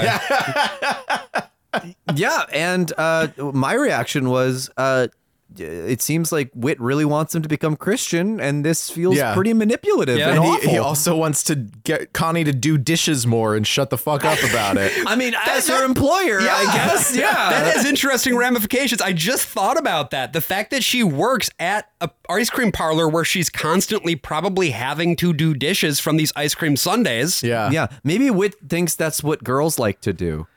is to do dishes because that's all he ever sees Connie doing is on the job All- doing dishes. All girls do is do dish, eat hot chip, well, and lie. his daughter fucked off because he kept beating the shit out of her. Yeah. So like Yeah. clearly he's not great with women. It's like I'm, I'll stop hitting you once you say that the the incursion in Vietnam is justified.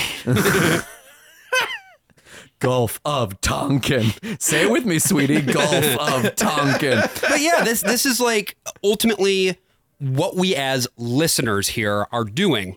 Yes. If we have the programming, which I did, Sure. is is Did just you scream this, Josh? um I, I mean, well, I didn't use swears. Sure, sure, sure. But, were you upset with Eugene? Yeah, of course. You've got to you've got to have faith, Yeah. buddy. What are you doing? You can't. This, and this is I feel this is kind of an adaptation of the dialogues in the Gospel of John, right? It's Mm-hmm. Mhm. Jesus talking to Nicodemus. Sure. Uh, which is something that only appears in that gospel. Nicodemus is almost certainly a construct. Like, I don't think the gospel really presents Nicodemus as though he is a real person who is having these conversations. Sure. And it is just these two people going back and forth in the style of classical philosophical It's- it's literature, played like on the Socrates. Republic. Yeah yeah, Yeah, yeah, yeah, yeah. And as a result, Paul McCusker is like, yeah, I'm gonna walk through the whole. It's just C.S. Lewis. It's just fucking. Mhm. It's just C.S. Lewis. That's all that these people know. That's the most intellectual engagement that they've ever had with any of this right. is C.S. Lewis. I was actually just re-listening the other day to a little bit of our Screw Tape Letters episode, Yeah. and Oh, sure. uh, not to jack myself off, but like I think we did a pretty we, we did a pretty great job with that episode. Yeah. I thought, Yeah. And Emily really came in the clutch Oh, I for mean, that it was one. mostly Yeah, Emily. it was Good to have mostly an Emily. actual academic here. because it, it is the thing Uh. of it, it is the piece of like you are acting as if this is a dialectic right Mhm. in that you're really trying to struggle through it but in reality all you want is to be led in one particular direction yeah Well, right, because Eugene is never offering any kind of counterclaim. Right. He is just saying, yes, this is. He, he uses the phrase, and I quote, the historical ramifications are worthy of consideration, which is not in disagreement at all. Right. No, no, no. It reminds me a lot of, oh, you don't go to church? Well, we used to. Why'd you stop? I don't know. We just kind of did. Yeah. It's not like they had any sort of like beef with the church Mm. or any sort of ideological standpoint. It's just that, oh, I don't know. I guess we just didn't want to anymore. Yeah. And Eugene canonically at this point never did, never did go to church. Right. He was Right. raised by two parents who also didn't go to church, which I understand kind of changes a little bit in the late 2000s, but um as as as we understand this character to be, yeah, he's just not so he he is engaging with this intellectually yeah. and he understands some of the magnitude. I mean like it he says the historical ramifications are in fact worthy. They Right. are worthy of consideration. I just want to drive that phrase home Yeah. because it's like they're trying to make him say nothing, but he is also just totally going along with what Hezekiah is trying to tell him. Well, and it's I think too it's this it's this specific evangelical thing that we often see where it's like you have your matters of the mind and the matters of the heart, Yeah, right? yeah. Yeah. And if you try to apply the matters of the mind to the matters of the heart and the matters of the soul, you know, you're Yeah. ultimately going to come up short. But if you go the other way around, if you let your sort of faith lead your thinking, you will be brought to the proper conclusions. It's C.S. Lewis, as you said.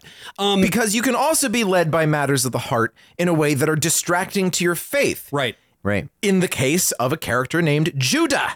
Yeah. And Judah here is a zealot. He is part of the many groups of resistance against the Roman Empire that existed at this time. Yes. Right. Now, this again is another made up guy. Yes, isn't Simon the Zealot? It's a different dude. And he is voiced by the one and only Nathan Carlson, Dreamboat, who you might remember, A lot of fan art about him. well, not of him, but of Richard Maxwell. Yeah. Yeah. Who who is People really, really love it when he sucks and fucks and or gets sucked and or fucked by Regis Blackard. Certainly, certainly, certainly. I mean, that is one of the sort of most when I back in the day that I s- was early on for this podcast looking into Yeah. Adventures in Odyssey erotic fan fiction. Right. Um, one of the best written For ones this podcast. For this podcast, obviously. Yeah. One of the best written ones is one where it's that scene from Way Late in the Windy City where Richard Maxwell pulls a gun on Regis Blackguard,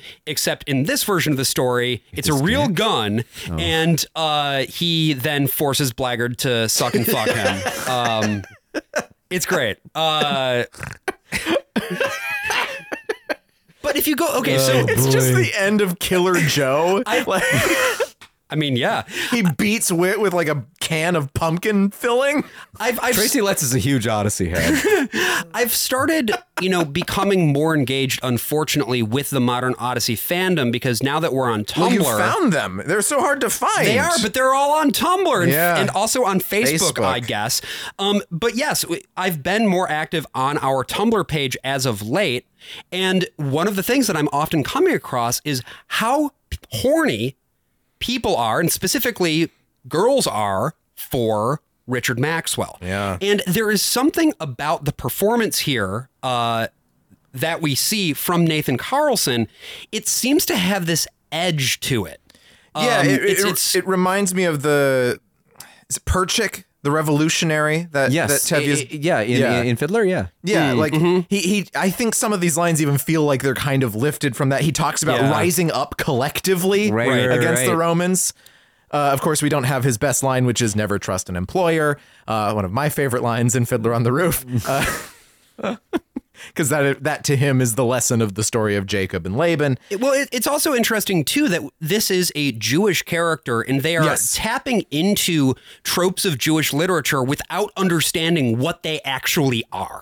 Yeah, but thankfully it's not in a uh, accent. That's yeah. I mean, unlike everybody else, Every- I'm like everyone else. I can imagine Nathan Carlson being told to do the accent. He's like, I don't, I don't do I'm those. good. Yeah, no, I'm good, thanks. So instead, what we have here is a portrayal of a young revolutionary, right? Yeah. He is interested in rising up against uh, the Roman government, and it is coming from a place of his belief in his faith and of his people. And this is a really important part, at least of evangelical Protestant uh, myth making, is the way that you set the idea of the true Messiah against what may have been the conception of a Messiah at the time that Jesus was born.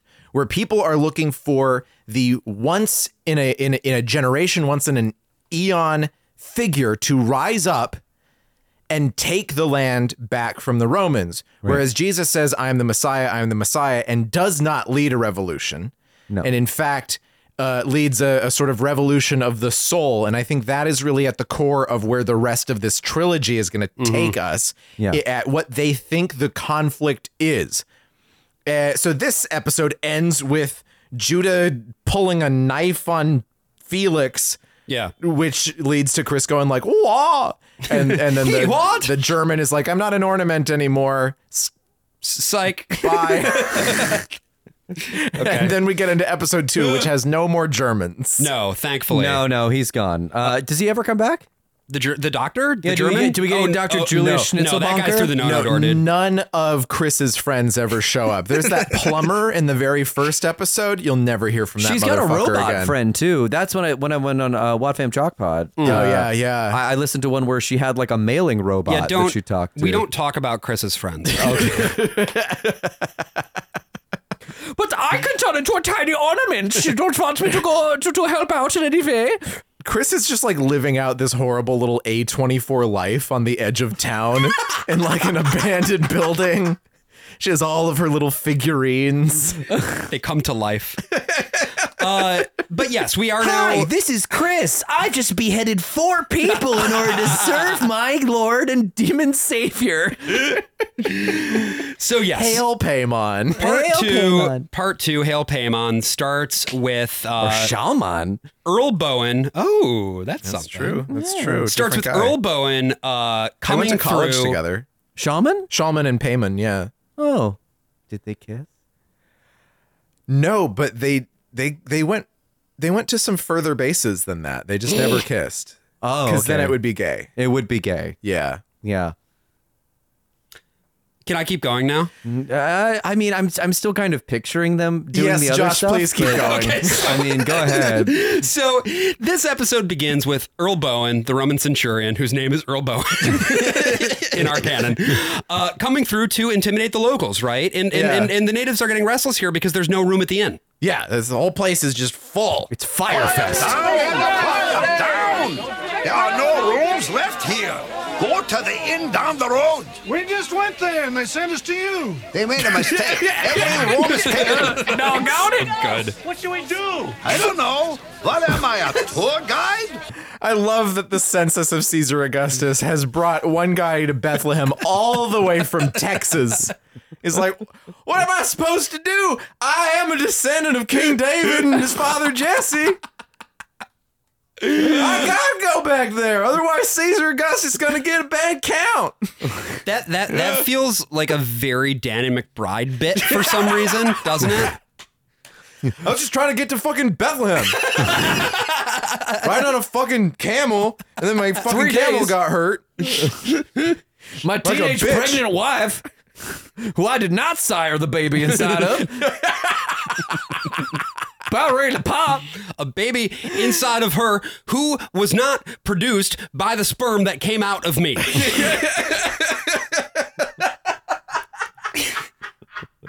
Connie, meanwhile, Just keep going. is continuing. well, I've killed Brian. Uh, Co- Uh, but for Connie, on the other hand, sparks are continuing to fly between her and Judah, right? Yeah. Um, well, very one-sided. It's one, it's one way Judah's got sparks. some sparks. Uh, Ju- Judah's sparking on Judah's her. sparking all over her. Ju- Judah's like, step on me, Connie. Pretty much. And uh, Joseph, meanwhile, comes through. Joseph from the Bible. Who is also- Bible, who's played by Danny McBride. No, who's also played by the guy who plays George Barkley. Oh, Oh, shit. that's It's also It's Chuck like a- Bolte? yeah, we were. It's just like, oh, we were just here. yeah, yeah. Um, he comes through and he's like, "Oh man, you got to help me. My wife's having a baby, Yeah. and that woman's name, who's having a baby, eh, you know what it is? Oh, Uh, Because I'm gonna, I'm gonna wash all the mold. I'm gonna, I'm gonna pull it down. Her name is Mary. And Hezekiah is also freaking out. Everybody's freaking out. It's like House of Cosby's, but it's all houses of House of Jimmy Stewart's. All House of Jimmy's. And so this is where we start to see uh, some of this episode's opinion on gendered division of Yeah. labor. Oh, Yeah. yes. Do I have that one? I think so. I think clip 25 is. All or No, no, right. no. I take that back. It's not. Shoot. Oops. Uh, I'm a sorry. professional, folks. no, that was my bad. Um, Uh, but it, we get a whole bunch of shit in here about like, well, we Oh, yeah. women, like the ladies that are talking to Connie. Yeah, the and ladies shit, are all they're- cooking, and it's all it's it's very difficult work. And Connie's Yeah. like, I usually just take the plastic off and throw it in the microwave. Right. And everybody in the imagination station does this thing that you always have to deal with if you're making immersive theater that's any kind of period piece. Sure. Where like someone's gonna say something about the president or cell phones, and then you're gonna be like, What is that? Wh- What is that word you said? Right. Uh, cell. Right, ph- and Then right. it's like, no, this is a bad idea. This is- Don't ever do this. Everybody in the imagination station is like, oh, I am programmed to tell a Bible story, but now I'm going to spend five lines of dialogue really harping on this strange word you just gave me. Fucking like, stupid. microwave. Okay, This is some. This is this is a, a, a very huge stick in my craw. At the Yeah. very beginning of this episode, Wit says, "Well, I don't actually have any stories for you, but you know what I do have." This story I wrote in code, like it's it's it's just it's such a fun That he narrates. That he narrates. You hear him narrating at the beginning. I uh So yeah, anyway, they're like, "What's a cell phone?" Yeah. And then uh Well, we, we we also get some nice dialogue in here about the modern state of shepherding, and for that I know we do have. The clip. Yes, yes. We Nice we- doing a lot we of heavy meet lifting Some in that guys, sense. and these guys turn out to be shepherds. We're leaving to brave the wilderness with the flock for a few days. Brave. Yes, yes, brave. It takes great amounts of courage and strength to fight off the ravages of boredom and the relentless monotony. But it's quiet. I hear that. Quieter than Bethlehem recently. Where we go, This, this nothing voice happens. is all over the place. Oh, It's yeah. Just perfectly. This guy is is playing this role word by word. Fighting off the ravages of boredom. it does it does feel vaguely like he's trying to do a Mel Brooks impression. Yeah. Yeah. Yeah, the- the two thousand year old shepherd. Uh, and yeah, so Ancient. these, of course, end up being the shepherds, Right. From- from the Bible? From the Bible. Oh, my God. They, Um, they only show up right at the very end. I I was like getting to the end and I was like, why did I clip this? These guys don't even come back by the end of this. And they barely show up right, Right. when the story ends. Well, you clipped it for that great transition music, right? Well, yeah. So then we get. I, I, well, I'm just going to play. I don't have any, I don't have any good setup for this. Strange girl. Go ahead and laugh now, cowboy, but you ain't seen nothing yet. We get a slide guitar. So, uh, yeah, because this cowboy. Is your home? A humble Yeah, 'cause house. cowboy. Yeah. Yeah, but like, he's not a cowboy. We're not in that place. I Well, guess that- because uh, okay, so you know what that is, right? Like it's a slide guitar. It is a slide guitar, but do you know ex- eh, like exactly what it's referencing? It's fucking Joseph and the Amazing Technicolor Dreamcoat. Do you think that's what it No, is? I don't think so. Yeah, it's the How? It's, it's it's that it's the cowboy song in in Joseph and the Sure, it Amazing Technicolor has a Dreamcoat. cowboy song, but I think they just already had a cowboy song because they sometimes do cowboy stuff. And No, they're no, like, but what I- haha, she said cowboy. no, let's no, throw but this what I in." mean is that like putting those sort of disparate music musical styles into Bible stories, Oh, sure. I think very Okay. much came from Joseph. I, I think I that can- that could be an okay. inspiration for sure. it. Yeah, and I, Yeah, it would be interesting to know what their opinion on Joseph is. I've never They probably like heard it. one way or Christians usually another. like Yeah. that show. Not as much as Mormons. Mormons love it. Oh, they fucking love Those Mormons. Those Mormons fucking they want Andrew Lloyd Webber to be a Mormon. Well, and he's probably been they've- you know, that's the nice thing about being a He's Mormon. been You can baptized. baptize yourself. He's, he's already been baptized, no Which- doubt about that's it. a crime. Someone baptizing them like on behalf. I don't wanna live on this of planet. Andrew Lloyd Webber. Well, you won't live on that planet for sure. No. Yeah, uh, on his planet? No, Kolob- definitely Kolob is not. off limits to you. yeah, yeah, yeah, yeah. But specifically the one that he gets control of, it's just Yeah. gonna. Be, you know what he's gonna do? He's gonna put Tim Rice there, and then no one else. Yeah. So he just gets to watch Tim Rice suffer for the rest of eternity. I'm into it. So yes, I've got an idea, Tim. a new musical, and you have to hear the whole pitch. So uh, the, the, the next the next bit that we get here is Eugene checking in once more with what Hezekiah, right? Because he's a woodworker, and this is a really important little snatch of dial. That snatch? goodness, it's, Mm-hmm. No, no, no, it's no. only Really the important second snatch. most- I know, It's the I know second what- most important snatch in the story. Uh, yeah, I know, I know why it's on your mind. It's Oh, because Con- Jesus. it's because Connie has to reach inside of Mary's cooch. Yeah, uh, yeah. midway through this Uh, story. so this this is a little bit of dialogue that is bewilderingly to AJ important. Uh, Hezekiah, how long have you believed that the child would come? How long? As long as I can remember. My father taught me as his father taught him. And as a rebellious young man, I searched the scriptures for myself. And I could not deny That what I rebellion of found. reading the Bible. The prophet spake of his coming. so I hoped and prayed it would be in my lifetime, and thanks be to God it is. But, but how could you believe for so long without proof, without evidence to support your theory? Theory? You are still speaking with your mind, you genius. What I believe is found in the place where the mind and the heart unite. And where is that? Faith. in your taint. God damn it! He's, okay, he says Sniped you, motherfucker. Yes, You did. but you more importantly, you sniped the clip. It's faith. it's I'm playing it again. The whole thing? No. Shut How long up. have you believed that Hush. The child. The place where the mind and the heart unite. And where is that? Faith. There we go. I thought I thought it might have been Alf. I think I thought maybe you guys I'm gonna play this again, goddammit. it. You That we thought, sniped you you. thought that I had like dreamed up the perfect clip where I would start playing it again. Like I knew you would interrupt it and then be like, oh, I'll just play it again. And Yeah. then it's a And Simpsons then it's gonna quote be the Alf. second Yeah. time. I thought I thought honestly, maybe I that would was I would not put it past you. Yeah, me neither. No, I'm just not that smart though. No, I, I, I, disagree. disagree entirely. But Aw. okay, so that was yeah. It's the holiday season, It's, it's motherfucker. not, it's not the arguing season. It's, not the fucking complimenting holiday season. season. season. Go fuck yourself. It is, it is the go holiday fuck season. yourself. I don't feel good anymore. You guys got mad at me in a nice way. I want you to look me in my lazy eye, and I want to tell you, I, I, I, go fuck yourself. so uh that happened. So it's Well, faith. there's- no, no. But talk about why this is important Yeah, yeah, to yeah. me because to me, I listen to this scene. I'm like, oh, okay, that yeah, sure. This is the same argument that was made a little earlier, I, but just I, more. I could tell you, but I'm not going to because you will find out in a couple of months. Okay, Mm. when but when Eugene just that, gets it is saved, very important, Hezekiah, that you are still thinking with your mind, you genius, with with Parley Bear's uh, raspy old man voice. This Yeah. is uh, y- just trust me.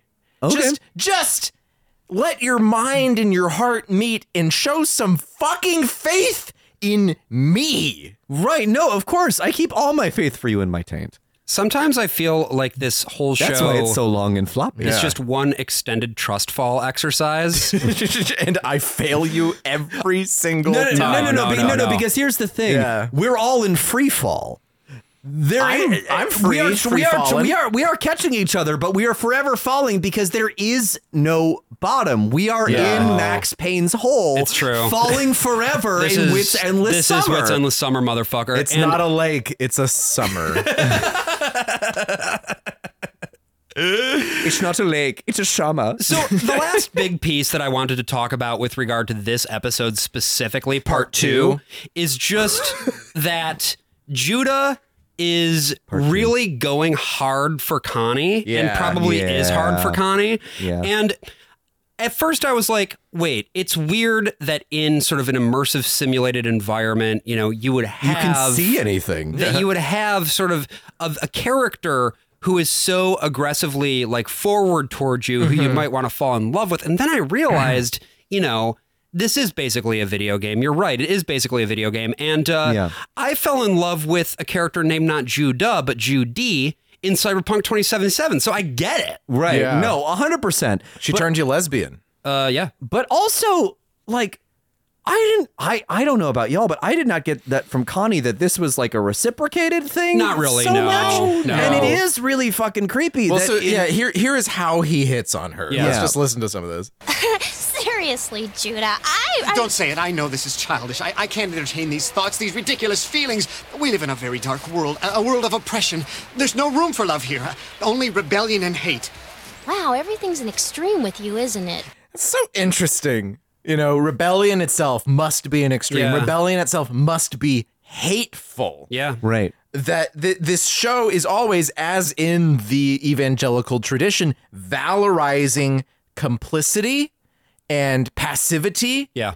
It, it it does not dream of a future where anyone uses agency to rise up against an oppressor, although it is perfectly fine for the oppressor to enact their will, as so many Christians in America are happy to do. Because this is a conservative show. And Yeah. obviously, I mean, that's not a revelation, but I, I do think it's interesting, again, that like these characters, uh, whether it's Richard Maxwell, uh, who is just The this same guy, actor. but- it's the same actor, and it's the same guy, but in real life. Mm-hmm. How he is always portrayed as being the venerable bad boy of Odyssey, and yet he is many people's favorite character. Yeah. because he has fire in his guts. You know, Well, he has a personality, I- right? We talked about when we did the episode Richard Ditchard Redemption.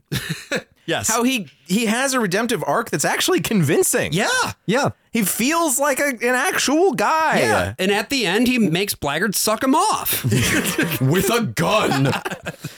Look, I think he's his number one with a bullet. yeah, and again, but here's the Loaded thing, though, God, right? God complex, baby. Judah is not real.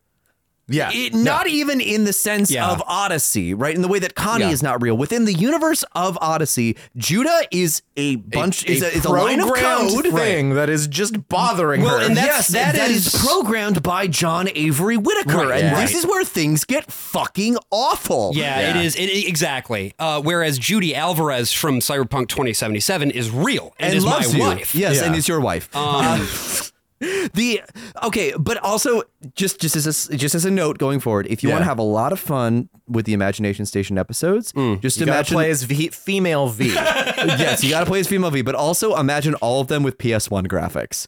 That oh, that's that funny. All the people are real, but it's just like the most sharp Oh, that's a polygonal good awful idea. bullshit. I'm gonna do that from here on out. That's very They funny. Just, it's like uh, who- uh, when people play Skyrim, but they've like de-resed it down to like RuneScape graphics. Right. It's got it's got CD quality audio, but only 32 bit quality graphics. Why won't you love me? And he just like raises one arm slowly and It's then just slowly his back hand down. is a triangle. Yeah. It's the fucking.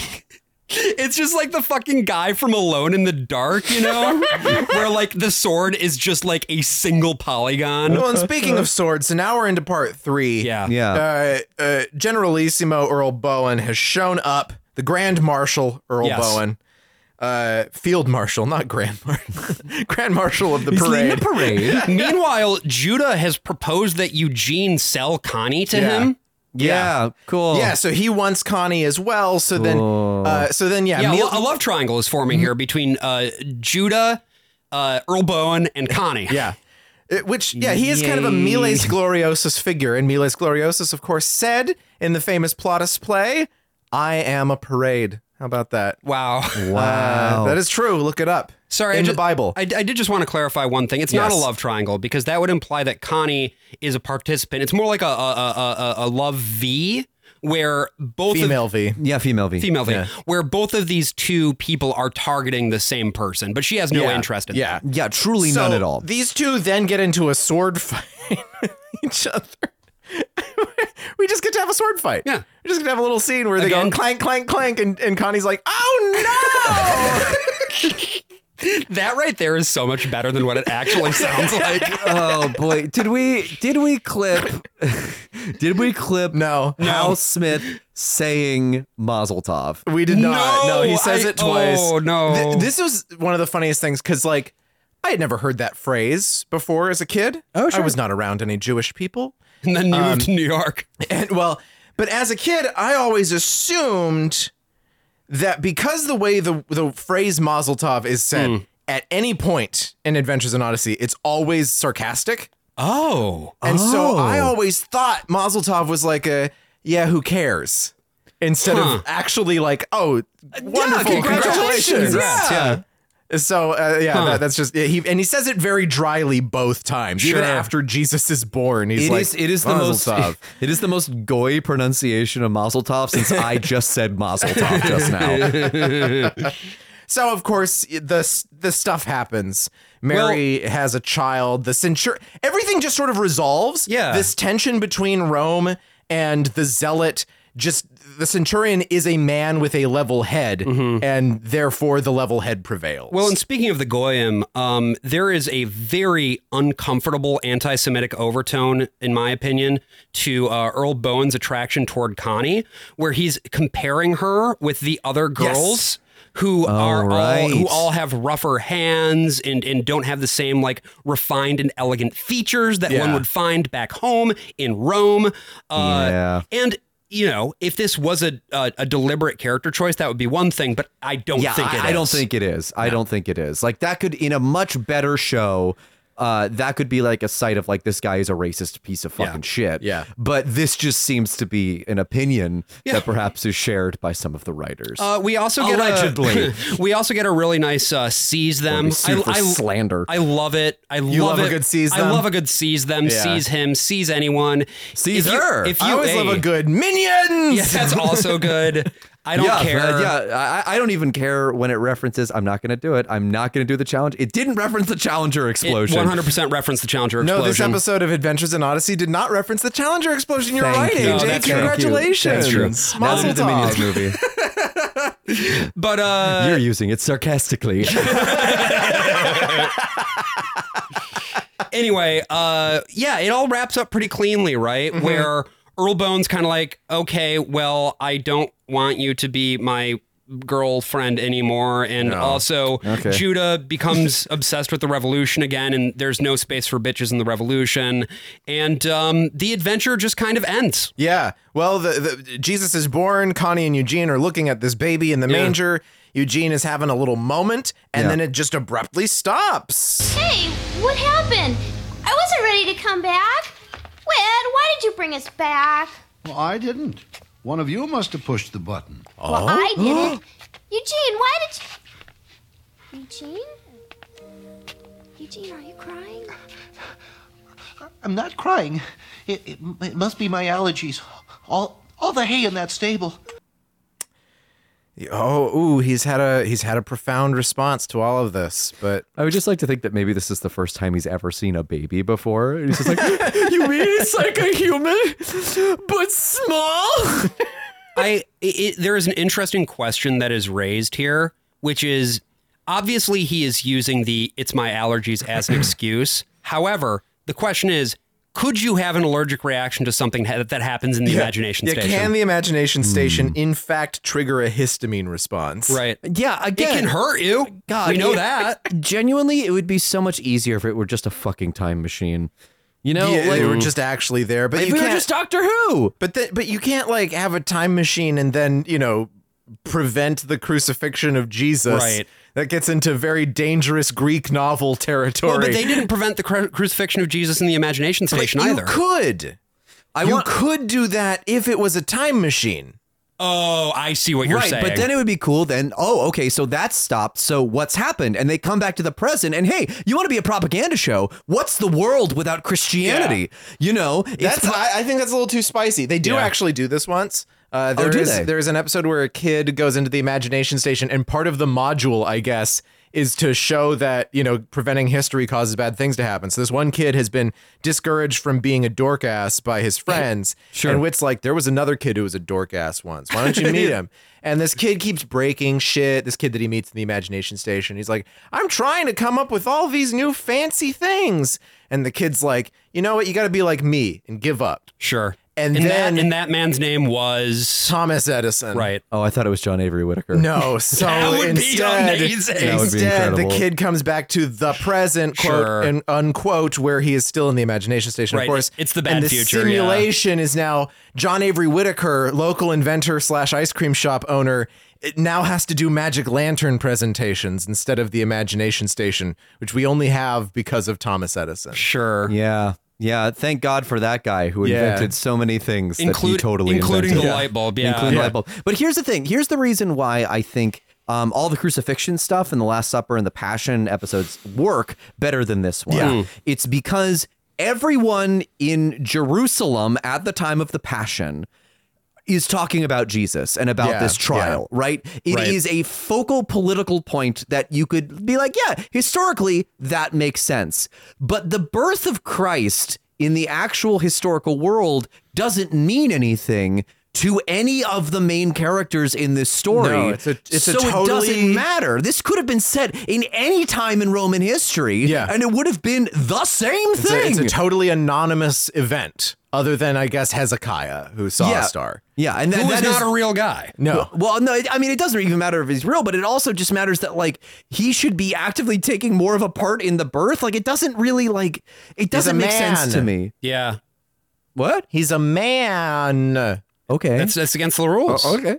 It's against the rules. You can't do that if you're a man. Can't- oh, give birth. He's a You dude. can't, you can't He help can't out with be the there. birth. you That's the can't women's help work. it. Oh, it is the They women's talk work. about that. That's that's why Connie has to help the baby of Jesus get born out of Whit- Mary's Whit has vagina. fully simulated labor. Yeah, well, well, here's here's the thing: is that all the graphics are PS1 except for the vagina, which is fully rendered 4K. Yeah, yeah, yeah, yeah, yeah, yeah. All right. Now we're cooking with gas, baby. So yeah, na- just in time to be over. Um, so this wraps up another It was his fantastic wife's vagina. episode. Oh God, of Jenny. Wits Endless Summer. Um, Oh, and we, Jenny. we hope you've enjoyed it. What, Yeah. what what the fuck should we take away from any of this? I know what we can take away from it. Okay. Uh, yeah, we have a Patreon. Oh, okay. Yeah. Yeah. what Why- we why- can why- take away from it is give us money. Yeah. Why don't you sell them on the Patreon, Josh, and then I, I I'll I'll Sure. tell them what we can take. Yeah, away I'd from love this. to. So uh, Yeah, I'm going to take a hard turn into Seriousville. Hmm. Ooh, I'm excited. Ooh. Yeah. So uh, I'll keep this light and breezy, which is to say that for $5 a month at patreon.com slash worst of all, you can get access to all of our episodes, including the uh, premium ones, which we do every other week. Additionally, you can get access to Fancy Movie Time with Yeah. Brian and AJ, which is a show where Brian and AJ talk about fancy movies, including this month you're doing. We're doing a double feaster this month. We are doing we are doing the discreet charm of the bourgeoisie, and we're also doing the exterminating angel, Nice. which are the two mu- uh, two movies that the Sondheim's last musical Here We Are is based on. So please join us for that because it's going to be a fun time. I've Yeah. not watched the movies yet, but I'm assuming it's going to be a fun time. Hell yeah. And if you kick us 10 bucks a month, you'll also get access to Lads Cast. That is the direct to tape unedited show that we put out every month. And this month, we're going to be uh, giving our thoughts about Cyberpunk 2077 that we weren't able to fit into the Cyberpunk 2077 episode. And specifically as it relates to the DLC Phantom Liberty. Which we have all played through in its entirety. So, Oh. So join us and grab a few Johnny Silverhand Mm. drinks because we'll certainly. be Hmm. Thank you for having saying some. drinks, because then it just sounds very Grab, different. grab Johnny Silverhands. With pleasure. Hands on his hard body. Okay. So, 2000 years ago, something happened that seemed like absolutely nothing, right? Mm-hmm. Somebody was born. It's a very common event. Yeah. Tradition holds that this event happened in Bethlehem as the fulfillment of a prophecy. And at the supposed site, at the site that is, according to a very, very long chain of possession by various church entities, uh, that spot lies basically right there in the middle of town Hmm. at the Church of the Nativity. This church is uh, a very interesting one in the history of Christendom. You know, uh, some of this structure was built by the ancient Romans under Constantine. There are saints that are tied to this place. Saint Jerome was believed to have been buried under there, although his remains are no longer in that in that spot. Uh, when it was built, that was still when the Samaritan revolts were still going on. So, if it's not the place where the stable was, it's been a, it's been believed to be such for a very Yeah. very long time. And ultimately, these are how traditions and myths work is that Yes. oftentimes the value is in the legend, this tale, the myth, more than the thing itself. As Eugene said, the historical ramifications Yeah. are worthy of consideration. Now, this place is run by a number of different Christians, and you can see uh, problems that arise because of that. There is something referred to as the status quo at the Church of the Nativity, which is that basically nothing can change. There is rather infamously a ladder that is hanging outside of a window that no one can move because you have Syriac Christians, you have Coptic Christians from Egypt and Ethiopia, you have Armenian Christians, you have Catholics, you have Greek Orthodox. All of these people occupying different parts of this large stone complex, this monastery and church, and also pilgrimage site. So they're all still living there, worshiping there, right in Bethlehem.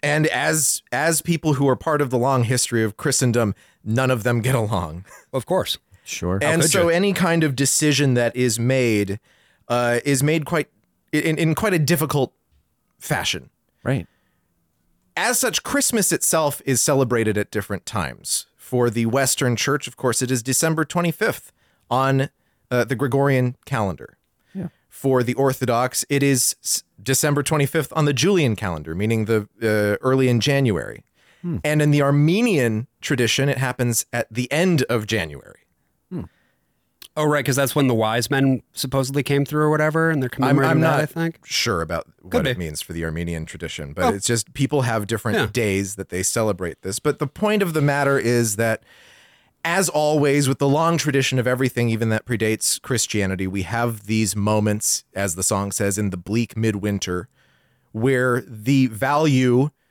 of that time is that we huddle together, protect ourselves from the elements, and find community with each other.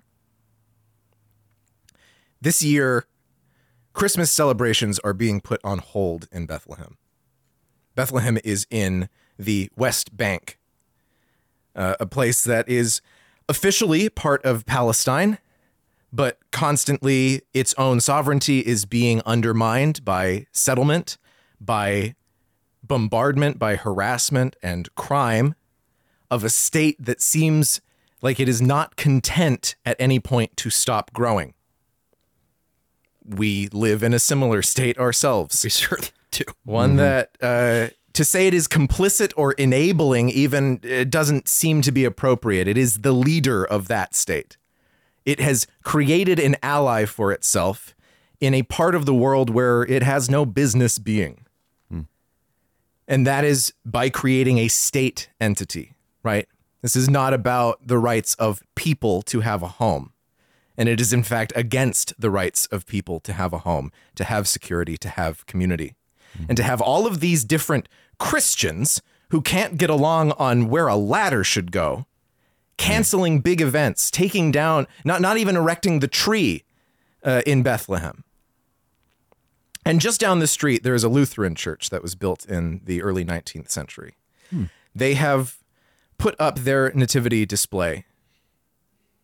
And that display has all of their wooden figurines that uh, who knows how old they are, little camels, wise men. And they have set the child not in a manger this year, but among broken concrete and rebar and dust because not very far away from the West Bank in Gaza, there will be statistically, i- it's inevitable that there will be a child born on December 25th in the rubble of Gaza who may not make it to the light of morning. And all of this is done with the full support, and uh, initiation, even by Western Christians who cannot allow even the unity of singular belief in this one historical event to draw people together. And this is the thing that is represented so much by this show, by this entertainment that we talk about, by these things that we grew up in a total ignorance, uh, a malice, and uh, a violence that is always, always ignored, suppressed, and obfuscated. Because the only violence we allow ourselves to recognize as violence is the violence of resistance. And so I want you to go into your Christmases to understand that we are all people together on this one single fragile earth. And all of us deserve to be safe and deserve to live.